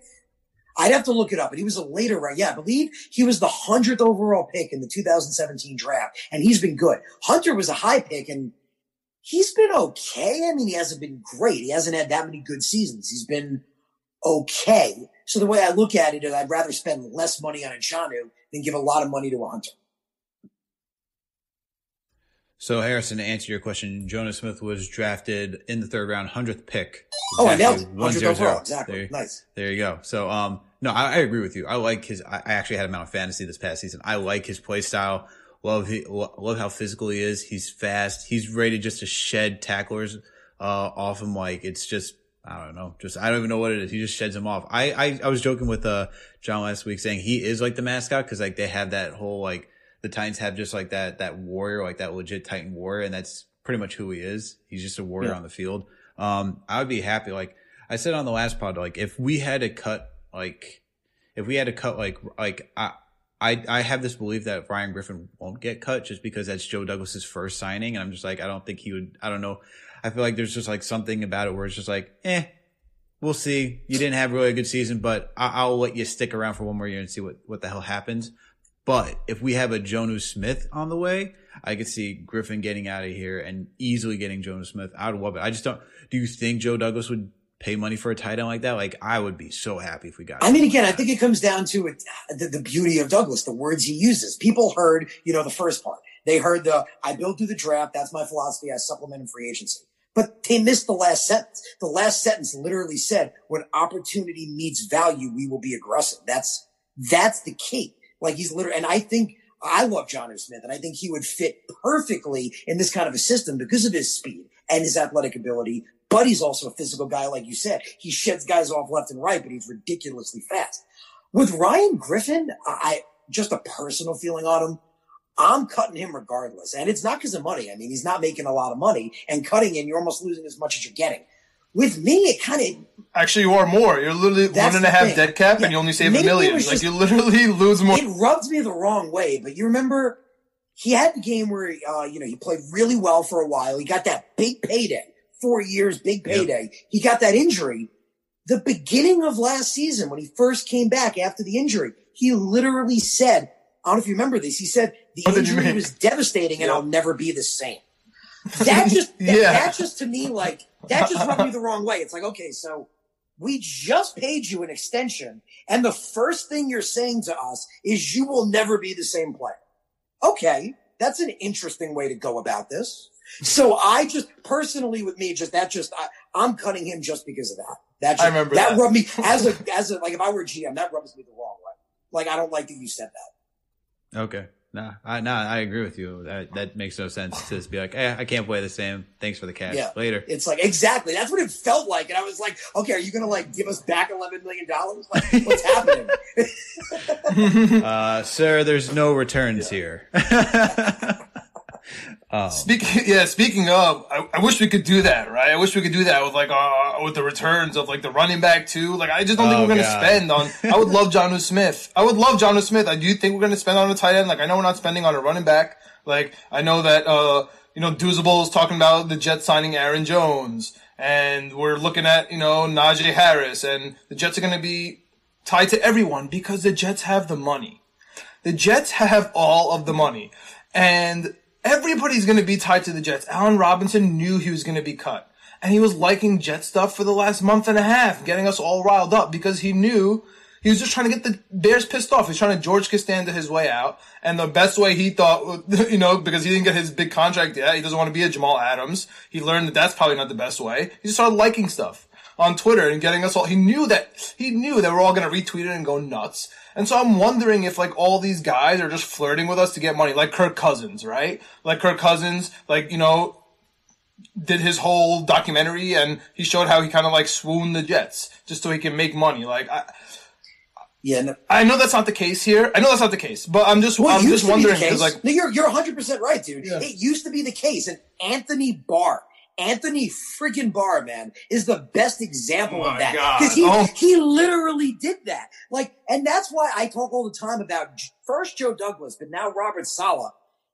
The culture change, if anything, is the biggest factor because you said it yourself. We used to be, you know, the LOL Jets narrative, the joke of the NFL. Ha ha, jokes on you. You deserve Adam Gase, all this garbage. And then being leveraged. Anthony Barr literally, like it wasn't even even hiding. Like he literally leveraged the Jets to get a better contract with the Vikings. Like it, it, it was obvious. He literally did that, admitted he did that. So I feel like this, this is now a culture change. People want to come here. They want to play here for Robert Saleh with Joe Douglas in charge. And that is the key. my god, yeah. I I I, I agree. That's what I'm I'm super excited about that. Alex, what do you what do you think on the running backs and wide receivers, man? Do you think that we're gonna like sign a big running back? Think sign? You think we're gonna sign John? I know I know you're skeptical. I, I know Alex doesn't think we're gonna sign a tight end. So I, I know he doesn't think we're gonna sign a high, a high running back. I, I was thinking someone like Jamal Williams, Yes. or something like that, Yes. or even like I Tevin see- Coleman. I know he's not See, I- great, but no. But keep uh, keep me far away from Tevin Coleman, but Not Jamal Tevin Coleman, but I love Jamal Williams. Jamal Williams, absolutely. I want a guy And who's actually healthy. Mike Davis. and not Mike Davis. Yes, Mike Da- I, would- I, literally, I I, would take Mike I'm Davis cool too. with Jamal Williams, Mike Davis backfield, and you don't have to take a running back. That's cool with me. My thing is like I, I like Ty Johnson. I like Ty Johnson too. Uh, my thing for running backs is like we've seen it already. Like we see, we've seen it with all these running backs who've high pay, who've been high paid, high draft picks, and they just flame out. And so like you're seeing Mike Davis just like succeed when Christian McCaffrey's out, and you're like, oh wow, he's doing well. You see Jamal Williams when Aaron Jones is not there, you're like, oh wow, he's pretty good. And you're just like, I can get by with this. Like running backs are so interchangeable. Like this is not the this is not the early this is not the 1990s, early 2000s where Curtis Jerome Martin Bettis. walked into the Jerome Bettis, Curtis Martin, these guys were you know, uh was it uh oh my god, uh Jamal Lewis, like all these guys like uh walking through the door just like Sean um, Alexander. bell. Yeah, Sean Alexander. um, my God, was he exposed after he last left Seattle? Uh, Yeah. but like, but like these guys were like, you know, true bell cows. Like, we only have one running back. We work with them. It's not like that anymore. Like, it's not happening. So like, why even spend money? Like Christian McCaffrey, Saquon Barkley, all these guys are animals. I will not tell you otherwise. They are they are spectacles to watch. However, you don't need like we just watched the Kansas City Chiefs not need Kareem Hunt to make it far. So like I'm I'm fine. It- it's- Well, to be like, fair, Edwards Helaire is pretty good. He's pretty. yeah, I mean Edwards Helaire is pretty Yeah. good too. I mean, but it's, it's my point is like you don't need to spend big on the guys. That's all I'm. That's all. I'm Your better saying. argument is That's it. Fournette. Your better argument there is Fournette. Just he, he was free, I mean- I and he mean- won- and he won the and he won the playoffs, playoff Lenny, and the and Super Bowl. Literally, Yeah, I mean, But- running back, what's interesting is, you know, Aaron Jones is a free agent. Jeff fans are like, we want him. Aaron Jones is worth every penny he's going to get. There's no way Joe Douglas, Joe Douglas gives him any of it because of Yeah, Le'Veon please. Bell alone. No, just Le'Veon Bell. After that whole fiasco, there is no way. There's just no Preach. feasible Preach. possibility Preach. that Douglas is going to give a running back a big contract. If he does that, the fan base is going to go insane. So I, Also- there's no way they're going for a big guy. I like Jamal Williams. I feel like it's not as much, you know, that when he Jones wasn't playing, I think he was just underutilized. I like him a lot. I really like Jamal Williams. But again, in the draft, there's a lot of later guys. You want to look at later round draft picks. There's Chuba Hubbard, uh, uh, Elijah Mitchell is a really, really interesting one to look at. Uh, Kennedy Brooks. Uh, I think CJ Verdell's returning to school now. I believe he is. There's a lot any of of the Clemson, backs. the Clemson backs, like I'm, I'm, I'm good with any. I, I, I- of course, Najee Harris, uh, but like that's too much. I know. The only way I see Joe going, and this is interesting, the only way, and there's so many different ways things can go. The only way I see him going running back high is if we do the amazing and we get Deshaun Watson. this is And what I'm saying. Oh and, my and god! we somehow, somehow still have the 23rd pick. In some way, we still have it.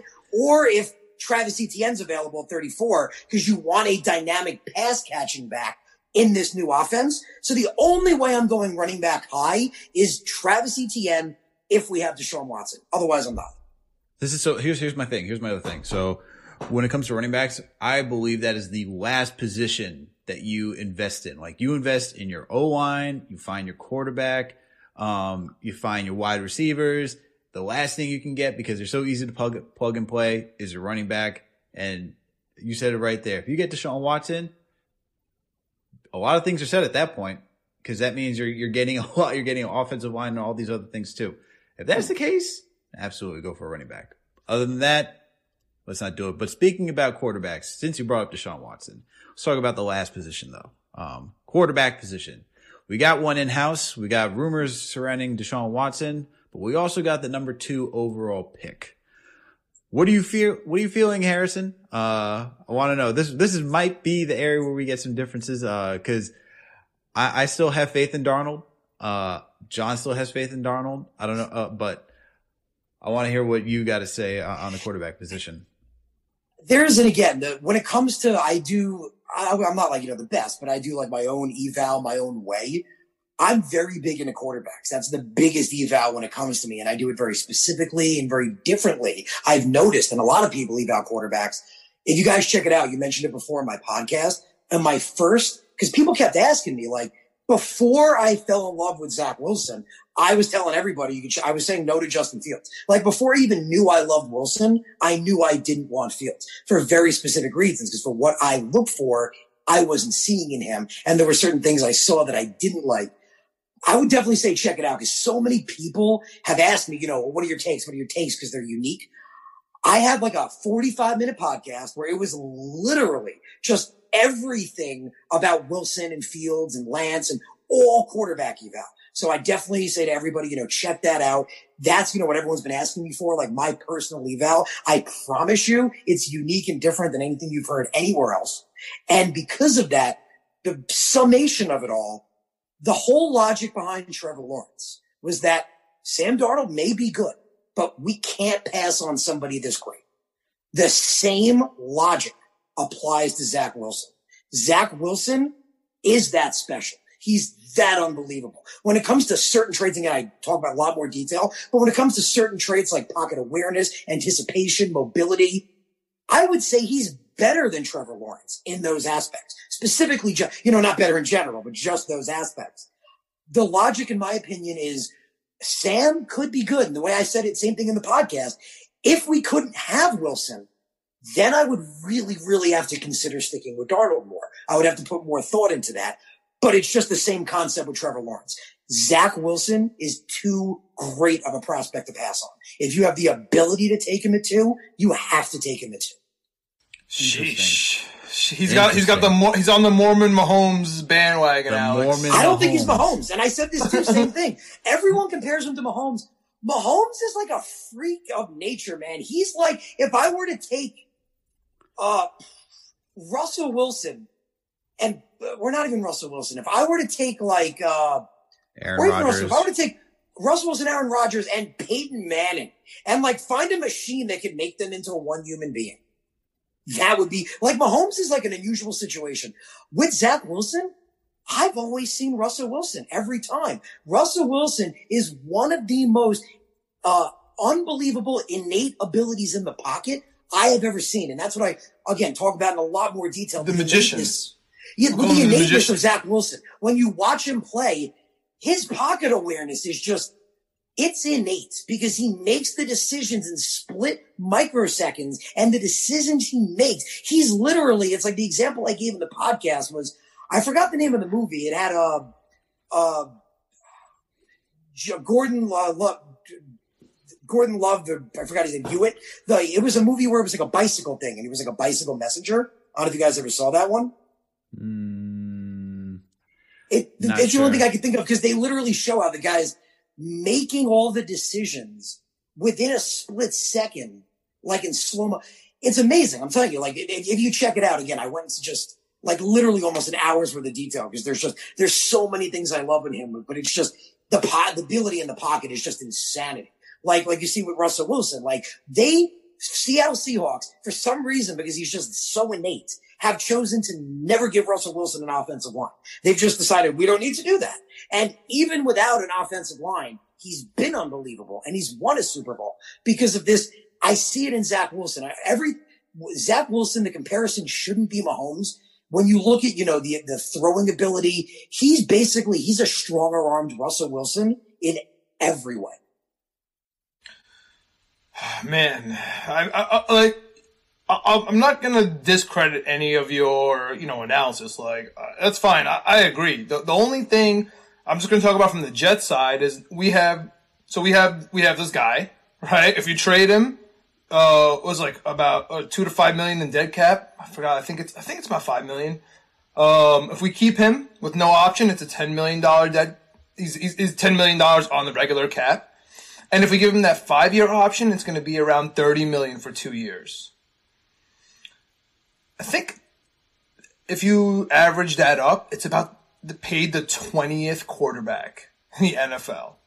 So when you talk about, yes, we want to start over and he's going to be cheap for the next four years, Wilson, if he actually is that good, I, I know this is ridiculous, right? Like, I, I know, like, we're, you know, I'm speaking way ahead of myself, but if he is that good, we're going to have to pay him, and it, it's not going to matter. So if Sam is good after one, in two years, it's not going to matter. Like, it's to be like, yo, he's good. Like, he's, he takes us to the playoffs. I understand the worry that he could be sealing not Mark Sanchez talent, but Mark Sanchez, like, mistakes. Like, when we're in the playoffs and it's, you know, we're in the division championship game or whatever it is, second or third weekend, he's going to throw that interception.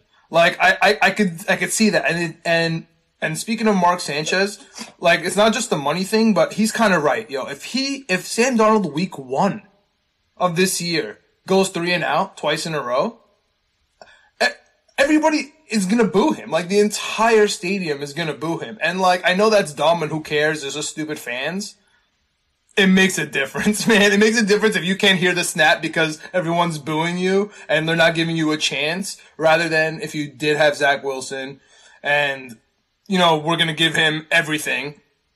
because he is a rookie. So I don't know. I, I, yeah, Zach Wilson's good. What I love so much about everyone loving Zach Wilson is how much we can get for Zach Wilson. You know what I mean? And and move down. So my dream case, my dream scenario, of course, Watson. Well, we could talk about that another day. I think Houston shooting themselves in the foot. Actually, one of the things you keep talking about with Douglas being so specific in his press conference, the one thing that no one ever talks about in the press conference is the Sam Darnold sentence, right? Where he said, we are taking calls on Sam Darnold. And everyone started going off, oh, that must mean Sam Darnold is bad. You know, he said specifically, we're going to pick up the phone. When somebody calls, we're going to pick up the phone.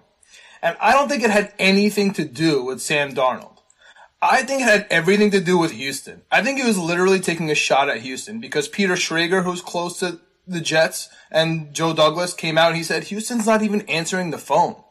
They're literally not answering the phone for Deshaun Watson. And I, I think it's bad business. And once that story came out that people are leaving them voicemails, is when you kind of heard the Jets kind of move on to Zach Wilson and say we're probably not going to get him, etc., like that. And so I, I kind of think that that was kind of a shot at him. So I, I kind of think we're moving past Deshaun Watson unless something crazy happens.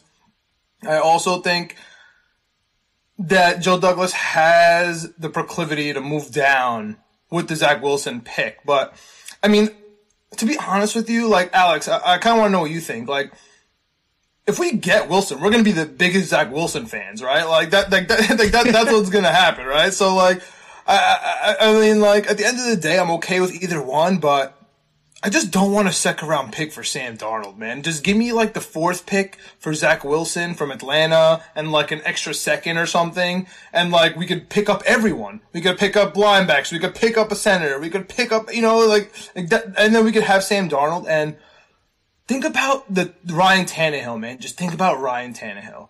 Think about how amazing Ryan Tannehill was when he had half a team. Half, half of a team. Like and and so I guess that, that that's where I'll end it. Like from my perspective on the quarterbacks, like, I'm I, am i am okay with it. I just man, if he if Zach Wilson's a bust, we just took like four steps back as an organization. My thing with my thing with Zach Wilson is that if you choose him as Joe, like for Joe Douglas, like like we saw Joe Douglas do a good job first year drafting. So I have no doubt that if he chooses Zach Wilson, that means he sees something, and that all right, fine. Then he sees something that we don't. He's spoken to him, which I think is the biggest key when it comes to quarterback is actually getting in that room and just seeing where their mindset is. Like they can all have the physical talent. We've seen guys who have physical talent who just flamed out. Um, but if Joe Douglas takes him, of course I'm going to be rooting for Zach Wilson. It's like my team. I'll, I'll root for the kid, whatever. Like I'll still like Sam too, but I'll root for Zach Wilson. Um, my thing with him is like, are, is that the guy like second draft? You going like, are you going quarterback? Because you're hitching your wagon to this quarterback then for the next four to five years, and if whatever goes south, like you're going south with him. You know what I mean? Exactly. Like either rising or, or, you're not. So I don't know if he's that bold to do it. Um, that's that's it's a very bold move to be like, all right, we got a quarterback in house. I know it's five million dead cap. Um, it's not my quarterback, but we can at least evaluate. And then if someone else comes along, we can say we at least tried this out and then we can move on. But if you're saying that we're going to move Darnold now and now we got to start with Zach Wilson, like Zach Wilson has to transfer into something to take this franchise forward within the next three years. Like we have to see something to know that, all right, we're good here. You know, I, I, I just don't know if Douglas is ready to make that move. Harrison, what are, what are your thoughts? Yeah. Well, the quarterback is, again, we talk about how important offensive line is, how important every position is the quarterback is the most important position. That's Absolutely. why this guy's being paid 150. We saw what Dak Prescott Absolutely. was just paid ridiculous amounts of money. And I liked Sam. I mean, if you guys might remember during the season, I was one of the few writers still on Sam's side, using facts to support him, saying that he could still be good. But again, it just comes back to remember with Trevor Lawrence. Even when everyone was all on Lawrence, I was like, you know, but what about Sam? Everyone kept repeating Lawrence is too good of a prospect to pass on. It doesn't matter what Sam is. Sam is irrelevant. It's literally the same logic, like literally the same logic. Zach Wilson is just that amazing. And you mentioned before hitching your wagon to a quarterback. You got to do that eventually. You got to pay quarterbacks eventually, and you got to hitch your wagon to somebody. And again, if Douglas sees what I see in Zach Wilson, then the only question is, can I get Watson? Because if I can get Watson, then that's a whole another fun game of cards right there to figure that thing out. But otherwise, to me, it's Wilson all the time. And because again, he's just, he's so unbelievable. He's so talented. It's everything that I look for specifically. And again, I was all on Sam and I think I admitted it at one point also. It's a homer perspective too. That's your quarterback. I mean, come on. Uh, you know, uh, Terrell Owens in a press conference. Remember the famous crying, that's my quarterback? I mean, you always have your quarterback's back. That's your guy. So what I did was, and it, it really helped when I fell for Zach. Like when I just fell for everything I saw in Zach. I was able to objectively step back from Sam and, you know, not look at it from the fan perspective. And not only was there, you know, a lot of things I didn't like. For example, you brought up Tannehill, Ryan Tannehill, and Joe Flacco in Adam Gase's system were significantly better. Now, the argument I always made was, you know, those are veterans. Veterans will always do better in a bad system. Younger quarterbacks will struggle. But to what extent? I mean, everyone says the interceptions are Sam's problem. I disagree. I've proven, you know, facts when I was on Sam's side. The interceptions aren't his problem. The decision making is his problem. The what he's doing before the throw, during the throw, and after the throw. Again, I think he can be good, but I think the reason we all moved on to Lawrence. Like if, if we had Patrick Mahomes as our quarterback and he had an off year for some reason and we had the first pick, we wouldn't be thinking about Trevor Lawrence. We're only thinking about Trevor Lawrence because we felt that, you know, Sam isn't the guy yet. Lawrence is too good to pass on. And again, I'm just that, that logic literally applies to Zach Wilson. Like, I mean, like I said, definitely tell him you guys check out the podcast. I think it will not only turn you on to Zach Wilson, but turn you off to Justin Fields because there's a lot of things that I don't like that I notice so many people don't talk about and I talked about in the podcast. We're not on Justin Fields here either, but we were very skeptical. we are very skeptical about just uh, Zach Wilson, just because played for BYU. The the uh, the fame, the the rise is like so meteoric. It's just like it just came out of nowhere. It feels like like it all came around the the college playoff, like bowl bowl area, and like it's not there's it's so, it's so, it's to me that's it's concerning to hear like you know Trevor Lawrence. It's just kind of like we've heard this rise. It's like all right, all right, like we know Trevor Lawrence is going to be the kid once he declares. And I'm not saying that it has to be that way for Zach Wilson either. Um, for for me, it was just kind of like this is really just like so out of left field that it's like look at this kid, and it's like absolutely there's talent like that all the time. People missed on Pat Mahomes. People missed on Deshaun Watson. I'm not discrediting that Zach Wilson could be that next guy. Just I'm just giving letting you know skeptical because one haven't done that much research. I'm definitely going to check out the pod because I want to hear a different side. I don't want to just be like stuck in like my own like way of thinking. I want to hear someone else's line of thinking, what your evaluation is. But it, when I just hear something like so fast out of nowhere, I'm just like, huh? Really? Yeah. Really? Okay. Yeah, yeah. It's not even. It's not even about the fact that Zach Wilson came out of nowhere. Like you know, I know who I know who Zach Wilson is. Like, but the the issue is his climb. Like all of a sudden, he's better than Trevor Lawrence, who has literally walked in and and went into the SEC. I mean, I get it, but I mean, here's my thing. Like, okay, first of all, uh, just to, just to be very clear, this podcast is never on an Ohio State quarterback. Shout out Ricey, our producer, or an Alabama quarterback. That is not we're that we're never doing that unless his name is Joe Namath. Exactly. Yeah, that's it. Like literally. Otherwise, like we are we're we're we're, we're off of those. But well, I mean, when it comes to Zach Wilson, I'm gonna call you out, Harrison, because you you're on my boy Trey Hendrickson telling me it's a one year wonder. It's a one year wonder. It's, it's a small sample size. What do you got on Zach Wilson, man? Like we like yeah, we saw who was Illinois. Like that that's the game. That's the game that did it for you. Like I, I get it. I I watched the game. He was great. I no, for, like, well, not the Illinois the, game. Not for me. For me, there was a lot that did it for me, but it was the Coastal game. Okay, the, okay. The, I mean, yeah, that was the best because I loved I I loved Coastal all year. I watched literally every single Coastal Carolina game, so I'm with you. Great game there too. But yeah, no, are we, are we are we paying him the second round pick? Like we're paying him with the second round pick. You know what I mean? We're, we're, giving him the franchise. We're giving him the Absolutely. franchise based I, I on that game. Yeah. You go with no, that? No, no, no, no, no, no, not on just that game. So again, the way I look at it, and again, it's just how I do it. I feel like so many people, you know, when you hear their takes, it's the same thing. It's the same thing said a different way. Everyone's so I purposely I don't read shit. I don't care what anybody else is saying about these guys. Yes. That is irrelevant yes. to me. I don't care. So you'll notice that you'll see none of the things I'm saying are major. like they're all just my personal feelings because I, I don't like that because you'll hear one guy say something and something the other guy say, yeah, I agree. And then say something like almost the exact way with a different spin on it. The way I look at it is I, I don't I looked at what I look for in a quarterback. I, at the beginning of this year, I was all in on Sam. So I'll be honest, I wasn't looking at quarterbacks before this year. So I, whatever Zach was doing, he, he might have been this good. He might not have been. I honestly don't know. But what would I look for? There's specific cerebral traits, spe- specific translatable things that translate to NFL success that so many people don't realize. And I talk about this again throughout the whole podcast. The first thing I say is when you, for, I started off with this. When you go on Twitter and you look at guys evaluating these guys, what do they show you? They show you a deep ball. They show you the guy throwing the ball downfield and the receiver making a great catch. I have news for you guys.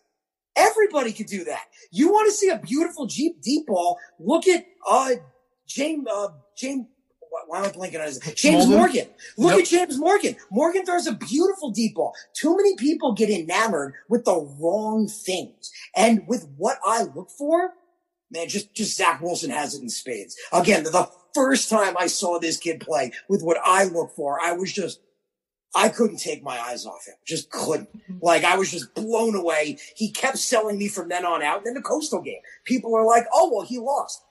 I don't care for what I look for. That he was amazing. He, he had a good game. It was a good game. Blew my It was mind. a good game. Like, I, it was a good game. I'm convinced again, just from what I look for, he has everything I want in a quarterback. Everything I want in NFL translation, cerebral traits, everything. It's just across the board in spades. Arguably, I would even say for what I look for, I see more of it in him than I do in Trevor Lawrence. Yeah. Okay. No, that's, I mean, I now have to do more research into Zach Wilson and see what you're pointing. And I totally agree. Like throwing the deep ball, this is where I like I get over because like as you see on year, Twitter, like, there's like 700 likes because the guy threw the ball yeah, deep and yeah. the receiver made a great catch. but this is but but this is my thing. This is where like everyone like on Twitter is like hyping somebody up and they're like, look at this pass, look at this, look at the deep ball, all this yada yada yada. I'm just like, that. I like, and that's what I'm saying. Like it's and I say this all the time. Like cool. He threw to a guy who's like wide open against a college defense because guess what? Most college defenses are like five steps behind. You have this one guy who's a wide receiver who just has like 10 steps ahead because he's just running a flat and it's like he's just wide open. Just throw a 50 yard bomb and there you go. That's where it's just kind of like everyone's like pointed that out. But I want to listen to your part and hear like what the specifics you are looking for and, and point at Zach Wilson. If it's stuff that's like showing footwork, how he maneuvers the pocket, all those type of things, the decision making. Those are all the key all important aspects. All of that and more. So like yeah. I'm I'm down to I, I, want I definitely want to listen to that. Um, but that's where I get skeptical because everyone's doing that with like Justin Fields. Like, look at Justin Fields throw. It's just like exactly. Yeah, they're like he's got a great arm. He's very athletic. Yeah, I said that in the pod. He's without a doubt more athletic than just than Zach Wilson, and he probably has a stronger arm. Not by much, but he has a stronger arm. I don't care about that. The things I look for, again, I get into it in more detail, but in a nutshell with Fields, he is 100% a system quarterback. And I break down in detail how you can see that in his play. Okay. No, I definitely, I definitely want to check that out. And I think, you know, that's it. But the last one where I just want to touch on this before we go because you said it's our quarterback. We got to support our quarterback. Um, I do that for two to three. I do that for two years three years max. After that, you do not get my support if you're bad. I did that for Sanchez. I did that for G- Geno Smith. Fitzpatrick, I saw the set, like he was even our guy, but I was like, all right, we had one minute, 10-6 season. Um, next season. Even Kellen Clemens, guy, even Kellen yeah. Clemens, we gave two, three years. yeah, I'm just like, oh, Kellen Clemens had no offensive line. There was just, I think they might as well have just taken the five linemen out and put out more receivers.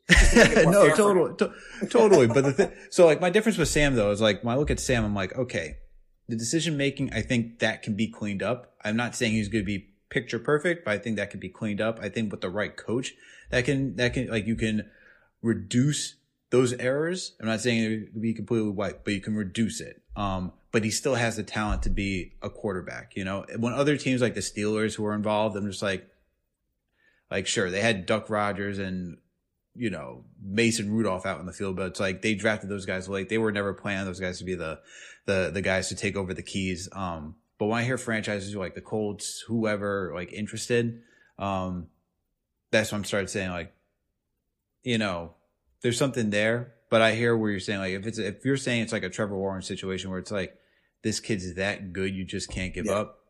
That's that's the that's the exception to the rule. So And what's crazy is it's funny. I was saying this back in October, November. I was saying that this kid was by far the second best quarterback in this draft. Blew my mind with everything I looked for. I even said he was closer to Lawrence than anyone else was. That he was closer to Lawrence than anyone was to him. And everyone was like, "That's insanity." At that time, like Trevor Lawrence is the man.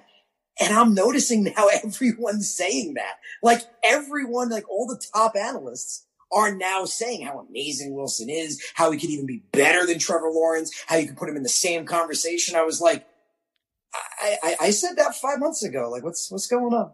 isn't that how it usually but, goes? but the way I would look at it is, I would easiest way I would look at it like this, and this is how I felt with Sam. I think with top talent, with an excellent team around him, supporting cast, good coaching, he can be good. He can definitely be a good quarterback. But my question for you, do you think he can be great? Do you think he can be a top five NFL quarterback? And on that note, that's a perfect way to end this podcast. Harrison, thank you so much uh, for stopping by. Um, it was great having you. Uh, again, you can check out, he is the founder of Take Flight Media. He has Take Flight Spit and Fire podcast. He co-hosts a show that never sleeps. Catch him on Twitter, NYJetsTF Media, or at takeflightmedia.org. Love it. Appreciate it. Yeah, that's that's all my stuff. And this was a lot of fun, you guys. This was awesome. I gotta say, I think this is the longest podcast I've ever been on. oh, yeah, it's a we've long been going podcast. for like yeah, we've been going for like uh like it's close to two hours. two, two hours. Yeah, that's awesome. I think it's definitely the longest podcast I've ever done. Love it. That's great. Love talking football. Love talking the Jets. Uh, yeah, definitely. You know, guys out there and you know the listening world, check me out on Twitter, NYJetsTF Media, my website, takeflightmedia.org. And yeah, I really appreciate you guys having me. It was awesome. A lot of fun to talk football. A lot of fun to talk Jets. And yeah, I'd love to come back on sometime. It was great having you on, Harrison. Great talking Jets. Um, and now you inspired me to do some more research on uh, the Mormon Mahomes. I hate the nickname, man. I just, I don't know. To me, I just, I don't know. I see Russell Wilson. you could blame that. You could blame the Twitter account Drew for that one. yeah, Drew, Drew made that. Yeah. oh man. But on that note, uh, thank you for everyone for listening for another Jets episode of the Knicks Jets Etc. podcast. Please make sure to leave us a five star review and please make sure to leave a comment if you live on Apple Podcasts. Also, we're available on all streaming platforms. We're on Spotify, Apple Podcasts, Stitcher, Overcast, you name it. We are there. Also, please make sure to follow us on all social media platforms. We're on Twitter, Facebook, and Instagram at Knicks, comma, Jets, comma, ETC, period. All right, everyone. We'll catch you later next week for another Knicks episode of this podcast. Now that basketball is back. All right, stay tuned for etc. All right, everyone. And we're back from the break. And for etc., John, Harrison, we got to talk about some league news. All right, man. We got some big news that happened yesterday. Dak Prescott got paid. What do we all think about that? I'll go i like Harrison. You're the guest man. I want to hear what you have to th- your thoughts about it. Dak got paid. Um, do you think this, this was a that he got paid because uh, Jerry Jones just saw how bad the team was without him because they were just like an offensive. I'd say they were offensive juggernaut to a certain extent because they were just keeping it in games. Like it would go 40, 50 points and he, Dak would just somehow bring him back in there. Do you think he was like, oh snap, he's actually that good? They have to pay him and watching Andy Dalton was just kind of like, yikes. So might as well pay a quarterback and have a quarterback. Yeah, my feeling with Dak Prescott getting paid is it is about damn time. I mean, All Dak. Prescott, Dak Prescott does not get enough appreciation or enough credit. I mean, this guy Thank was a you. fourth round pick. I love Dak Prescott. I talk again. We talked earlier about all my QB eval. If the Jets had ever listened to me in the past, we would be in this situation. Because back when Prescott was in that draft, I said myself, Wentz, Goff, those guys are crap. I hated all that. I felt Prescott. I'm serious. I said Prescott was the guy. I loved Prescott. I was banging the table for the Jets to take Prescott in like the second or the third. But of course, no, let's not take Dak Prescott. Isn't that the year we took Christian freaking Hackenberg? Oh, Please, is it a different- please. We're- We're not allowed to talk about second round picks unless it's Denzel Mims or David Harris. That's the rule. Fair enough, That's fair the enough. rule. Also- on the Look, League man, Jets- Also. God, also, I'm pretty sure he's trying to coach high school football too. If I saw that in the news correctly, so God help those I wish children. that high school luck. Yeah. I wish that high school luck. Let's get him and Manziel. They can do a football program together. Yikes! But Nah, no, man, I'm Dak good. Prescott does not get enough appreciation. He is an excellent, excellent, even from Cowboys fans. I know a ton of Cowboys fans that I work with. Remember, we were at a bar like with teachers, like I was thinking it's like six months ago or so. They were crapping all over Dak. They do not like Dak, and I don't get it at all. Do not get it. I would love Dak Prescott to be my quarterback. If he had hit free agency, I would have been thrilled if Joe Douglas brought him on. He is excellent. He is a franchise quarterback. I mean, in 2019, the guy was 100 yards away from 5,000. I mean, we've never had anyone even sniff that kind of production. So Dak Prescott's amazing. I think he's incredible. I think he's completely undervalued and underappreciated. I think he deserves every penny he got. And I think it's about time that Cowboy fans recognize the caliber of quarterback that they have. I, I agree Beautifully with you said. 100. percent Beautiful- yeah, beautiful. I'm, I was actually, you know, like I'm, I like Dak. I don't get the hate for Dak. I think oh, this Oh, season proved it more than ever. It's like, wow, you guys have nothing without the, like he legit single hand, cause it's so rare to see in football where a player single handedly keeps you in games like at that level. And he did, right? He did. And it's just weird to hear a fan base that just doesn't appreciate having a quarterback, considering that we're a fan base that hasn't had a quarterback in Yeah. forever. So I think they're just know? hesitant on paying him. They're just hes- they're just they're just hesitant on paying him, and they they're kind of treating him like Kirk Cousins, uh, like the, like on Washington. I, I think he's way better. Kirk- That's how they're Kirk- treating him. Kirk, Dak Prescott's way better than Kirk Cousins. I agree. I agree. And and one thing that no one, one thing that people like kind of just say a lot, they just say these words a lot, is the Cowboys have a good offensive line. It used to be very good, but honestly, for the last year, year and a half, it really hasn't been that good. And Dak has. I know, I know he got injured, but before that, you know what I mean? It, he, he was doing pretty well. Um, and you could, you could tell because Zeke's production went down too, and that, that's more to do with the offensive line. You know what I mean? Does he stink? You know, like, does, uh, or, you know, they have these wide receivers, they have these, like, these pieces, but the offensive line was stinking. And plus, the defense hasn't been great. I mean, there were plenty of games Yep. where the Cowboys put up a good amount of points and yards, but the defense gave away more. Yeah, absolutely. And I was about to say the same thing. Like O line has just like been the bread and butter, but it's like if you know how how's Zeke doing? Like it, like Dak was still keeping it in games even with a bad O line. You know what I mean? So it's I'm happy he got paid. I think it was rightfully so that he got paid. I don't think I don't understand why you have media outlets like Max Kellerman saying you shouldn't be paying Dak Prescott. I mean, he's just adding to the list of just he doesn't know anything. He's been saying Tom Brady's falling off a cliff. I've been waiting to see that one happen too. Um, and just has a lot of hot, wild takes that are just all wrong. So, but that's another story for another day. So we're all on the page for Dak Prescott getting paid. Let's also talk about the New Orleans Saints and their situation right now. They just released uh Manuel Sanders. Um what do you guys think with Drew Brees, man? Like what, what's happening? Like Drew Brees, you could just if you want to talk about someone coming off a cliff, I if he stays around for another season, we're about Free to see a cliff. Jameis. Free Jameis. yeah, for real though. The guy got his eyes fixed. Maybe he could see the linebackers now. Who knows? Like, what are we doing? What are we doing putting Taysom Hill as a starter? What are we doing putting Drew Brees out there with, uh, I think he has broke the record for the most ribs. Like, all of a sudden, like, Drew Brees has 19 ribs that broke. Like, I don't even know where all these ribs came from. Like, he became an absolute warrior. Uh, just give the ball to Jameis Winston. Like, Uh, he, he only is gonna get better by playing. Obviously, he's watched enough film, right? Like we got it. Maybe he didn't do that in Tampa. Now he does.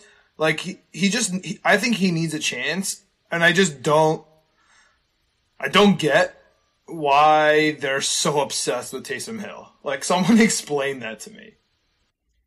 It's it's interesting. I mean, I think it's it's it's an interesting obsession. They basically Taysom Hill is like the Tim Tebow experiment working. That's like the best way Is to it put though? what Taysom Hill is. Is it though? Because I mean, well, look at I mean, Tim Tebow had a decent arm. He made throws, but he was incredibly athletic, and they lined him up all over the field. That's what they're doing with Taysom Hill, and I don't I don't think he's not going to be the next great quarterback. That's not going to happen. Drew Brees is I mean, Drew Brees is a legend. Drew Brees is one of the greatest to play in in the sport. Can't wait him whenever he chooses to retire. I think if he wants to be there, he should be their quarterback, no matter how long he wants to play. I think they had to cut Emmanuel Sanders because the Saints have backed themselves in a corner. I mean, they're in cap hell. They have no money at all. So I think Yeah. they're just they're But just trying that's to 'cause of Drew figure out how they though. can make it work. Yeah, but again, if, if you're in cap hell, it's not because you're paying. Your Drew Brees deserves every cent he's making. You got to free up the money somewhere else. I mean, Drew Brees isn't the problem. Nah, I, I mean, I agree with the cap situation. You, you pay your, obviously you pay your quarterback. Uh, it's how they use the money everywhere else. I think it's just, uh, they just went all in on trying to like get the last bit of out of, with Drew Brees there. That's what they tried, yeah. Unfortunately, um, unfortunately, it just doesn't work. Uh, it's not going to work, you know? Um, and he, you already saw the decline in Drew Brees, regardless of the injury. It, he wasn't throwing the same way. Maybe that has to do with like Michael Thomas being gone for part of the season too. You know, be like his safety blanket who could just run any route and just like get short underneath and then just get that, get all the yak that he wants, right? So maybe that was the issue with him, but I don't see it happening anymore with, with New Orleans. I feel like they're, because of their cap hill, um, quarterback situation is going to be interesting. If I see Taysom Hill though, that is just, that is just, ugh. It's not even, a, not, They have no. not- I mean, I wonder if they think they have they have no chance in the division. They're already playing for a wild card. It's kind of tough. It's tough. It's tough for the Saints this year. It is tough for the Saints, but not our problem. What do you What do you guys think about Russell Wilson though? This is the real. This is the real conversation. He'll be traded. Well, what I think is crazy about Russell Wilson is okay, maybe he'll be traded, maybe he won't. But we're watching guys like Drew Brees playing into his 40s. We're watching guys like Ben Roethlisberger playing into his 40s. We're watching guys like Tom Brady win Super Bowls into his 40s. And people are saying that Russell Wilson is too old. What the, what is, what is that? Oh, What I, is- I don't never. get I didn't that. hear that one. No, But I've been hearing that. I've legitimately heard people say they don't want to trade for Russell Wilson because of his age. That's insanity. If you don't want to trade with Russell Wilson because of his age, then you, you got your priorities mixed up. I mean, that guy is going to be at his elite level for at minimum another six years. Like Oh minimum. my god! People are saying that Russell Wilson's too old. They- that did not come across my screen. I would cry. I would honestly cry if someone told me I, was. I put up a tweet showing that Deshaun was my first option. Russell was my second. Back when, you know, we thought that Russell might be an option and that what Zach Wilson was my third. And everyone's response with Russell Wilson was, why are we trading for an old quarterback? I'm like, what the hell? What, what, what? Yeah. I can't even entertain that. I Oh, literally, okay. I, can't- I, honestly, I can't even entertain it. If we got This the is where- magician as our quarterback, I don't even know what I would do. I like, I, Uh, I legitimately don't know how I would act. I don't think And- Russell's Uh, going to go act. I just, you, I we don't wouldn't be acting civilly. That's for damn sure. I'd be be naked in the streets if we got Russell Wilson. Yeah. Hey, I'm telling you, man, you love Russell Wilson so much. Zach Wilson, I'm telling you, the comp is there. Oh. Everyone's making the Mahomes. Listen, comp, here's I'm the thing. you, Here- man. here's the Same- here's the thing, same. Harrison. Here's the thing. Like, uh, like in in this case, right? We draft Wilson number two. We get say we could if we can't scheme for that late twentieth pick or whatever from Washington. Maybe we get you know something else like a high second from some from someone. Bad. Okay, okay, sounds good. We're gonna get the center. We're gonna get the linebacker. We're gonna get. We're gonna. We're gonna sign a wide receiver. We're gonna. We're gonna have an insane team. And Zach Wilson is gonna probably be good because you kind of just have to be competent. You know what I mean? If the whole team is stacked, if you're stacked at offensive line and you're stacked everywhere else, that's fine. So like, I'm not so against it. You know what I mean? I, and that's the whole thing. I think Sam or Wilson will thrive. I really do. I. I'm just. I, I, I- again, I don't want to get too into, it, but that, that's where I'm torn. I'm just kind of torn. If Sam, if basically if Sam's contract wasn't up, I'd be cool with it. I'd be like, yo, like I'm 100 percent on Sam. Zach Wilson, just take a hike. But because Sam's contract's up, I'm almost into it, man. I'm, I'm, I'm almost into it. I know Alex is already starting to turn his wheels, which he really hasn't this entire year till literally today. I'll tell you that much, Harrison. So give, give yourself some props on that. Nah, I mean, the way to look fair. at it, and I kind of mentioned it before, like with the question, I was the biggest, I was a huge fan by you. can check it out. Go back. Everyone, every other writer at Bell Ship. I literally wrote an article called The Definition of Insanity about, you know, constantly taking quarterbacks and hoping that things are going to change when you don't build the team first. I was the biggest one on that wagon, but the way I, when I stepped back and I looked at it, I think with top talent, with great coaching, Sam can be good, but he's never going to be Deshaun Watson. It's just not going to happen. I don't see that potential for him. So you get Deshaun Watson if you can, and Zach Wilson could be that. That that that's how I look at it. No, right. that's what makes it that's, that's what makes it intriguing. But we did the Jet segment, so let's keep the Jet segment in the Jet segment. Last yeah. one for you guys. Last one for you guys. Um, Arthur Smith, Atlanta Falcons I think there was some. John, did you show me something where uh, trying to trade? There were rumors of Matt Ryan going to the Patriots. Is that is that what you're trying to say? Is that real? Well, I, I, mean, there's listen. Every single quarterback is rumored to go to the Patriots. That's just that's just how it is right now. if like I, I, can't stand it, you know. I literally who, like who would want to go there? Literally, Matt Stafford said, "Trade me to any team except for New England." Like, doesn't that ring a bell in anyone's head? I, I, whatever. It doesn't make any sense to me. But yeah, the whole thing, like, Mac Jones has been rumored to the New England Patriots. Matt Ryan, because he went to BC, has been rumored to the New England Patriots, even though he would take like a $30 million dead cap. But that would mean that they would like trade up and draft a quarterback or whatnot. Man, if if somebody if the Patriots get a good quarterback, I'm gonna be so pissed. Like I don't care. I really don't care. Like they don't deserve one. They deserve a rookie. If they draft if they draft Mac Jones and they make Mac Mac Jones good, congrats. Like well done. But they they just don't deserve like a Bill Belichick's getting old. Give him a, a star quarterback. Like if Russell Wilson ends up on the New England Patriots, I will throw up. I will throw up.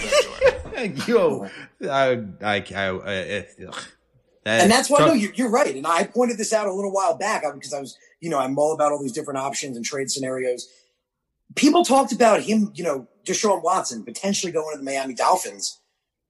To me, I thought New England, you know, could be a possibility too because they have so much cap money, like ridiculous amounts of cap money. If Joe Douglas is, you know, trying to get Deshaun Watson and, you know, he doesn't, he feels like they're asking too much, that's one thing.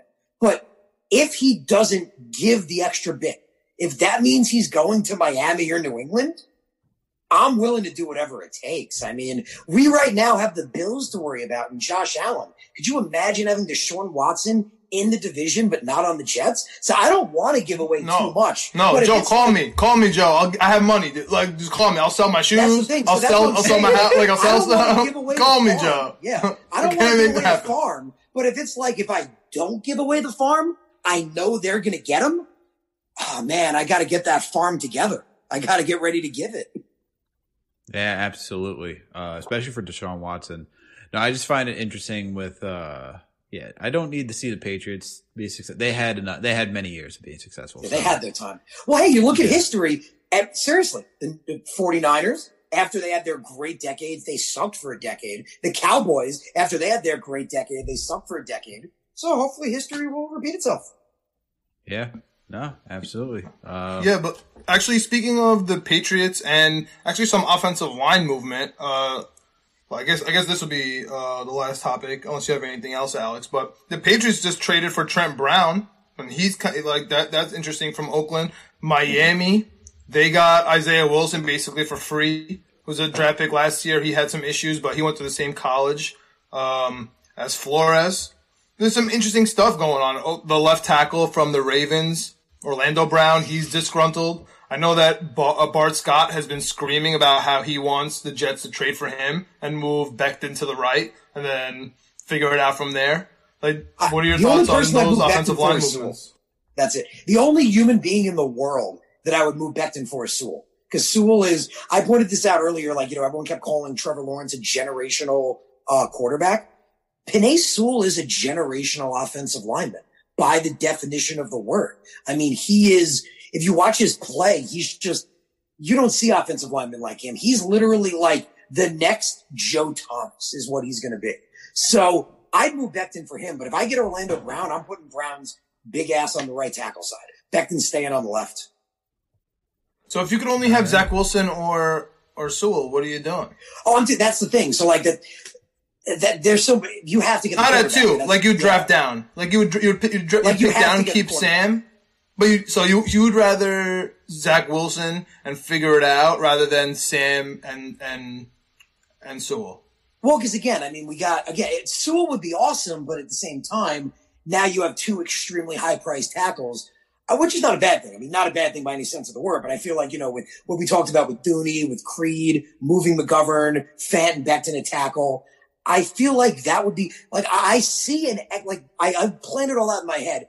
I see excellent ways the team can succeed with Zach Wilson, and again, it's just you don't pass on that. If for some reason you're not taking a quarterback, which I don't agree with, unless you're getting Watson, but let's say you're not taking a quarterback, then yeah, there's all these different options to do. But I just, I, there's no way we get a guy like Sewell. I mean, I love Patrick Surtain. There's no way we're getting a guy like Patrick Surtain because you're taking Zach Wilson at two, and then you have the 23rd pick. Sorry, we can't Who's get the Jets off our 23rd? mind, Alex. We can't get the Jets off our mind, Alex. Even the insider section. I'm Oh my god. Here we go. But I think that No, no, covers it okay, but you mentioned the or the you know trading for Brown. Right when they traded for Brown, I knew it. It was like an hour later. I love it. The second they traded for Brown, I was like, okay, that means Thuney's gone. Like that is a sign that Thuney is going to hit free agency because all the mm-hmm. rumors Absolutely. were saying, you know, that they weren't going to tag him, that they didn't want to pay him. The second they're trading away picks to get their blindside tackle, I knew that was it. I knew Thuney was out of there. So he's definitely going to hit free agency without question that's one guy. Like if Joe Douglas has one guy on the top of the list, I mean, if Shaq Barrett hits, it's got to be like those two. But Thuney's got to be there. Thuney's got to be the guy that you just you pay because he's not just incredibly you know talented and one of the better guards. He's an Iron Man. Like you can't pay for that kind of durability. No, absolutely. Totally agree. John, on that note, is there anything else you got? Oh, that's it, man. That's that's it. the The season the season has begun. One week from today, March seventeenth. Yep, definitely. One more one more week till the season begins. Harrison, once again, thank you for coming on. Really appreciate it. Um, if you want, you can plug yourself one more time so that people know where they can find you. Uh, sure, yeah. So again, guys, you can find me on Twitter at NYJets TF Media. It's TF Media because my company is Take Flight Media. You know, like the Jets take flight. Same thing with my website, takeflightmedia.org. I do multiple podcasts. I have my own podcast. I do Monday nights live on YouTube. So it's a lot of fun. The best part about the live part is I tell everyone you guys can interact with me. So, you know, if you want to ask me questions, like I'll talk about whatever I want to talk about, but I'll talk about your stuff too. You bring up a topic, we'll talk about it. So come to my podcast Monday nights live on YouTube, talking all about those Jets. And yeah, it's been an absolute pleasure to be here. And uh, it, was awesome. I really enjoyed it. We had a lot of fun too, Harrison. Great time talking Jets. We love talking New York Jets on here. But everyone out there listening to this podcast, we thank you once again for listening for another two hour plus podcast. I know we gave you one earlier this week for the Knicks. Of course, we got to follow it up with another two plus hour Jets episode. So thank you to our listeners out there for tuning in for another Jets episode of the Knicks, Jets, etc. podcast. And with me, as always, is my co-host, my buddy, my pal, John. About to start over. coming. Uh, yeah, about to start over. I'm so tired at this point. I don't even know where I'm going with this. But Let's go Jets, baby. Let's go Jets. let's go Jets. Catch you later for the next episode.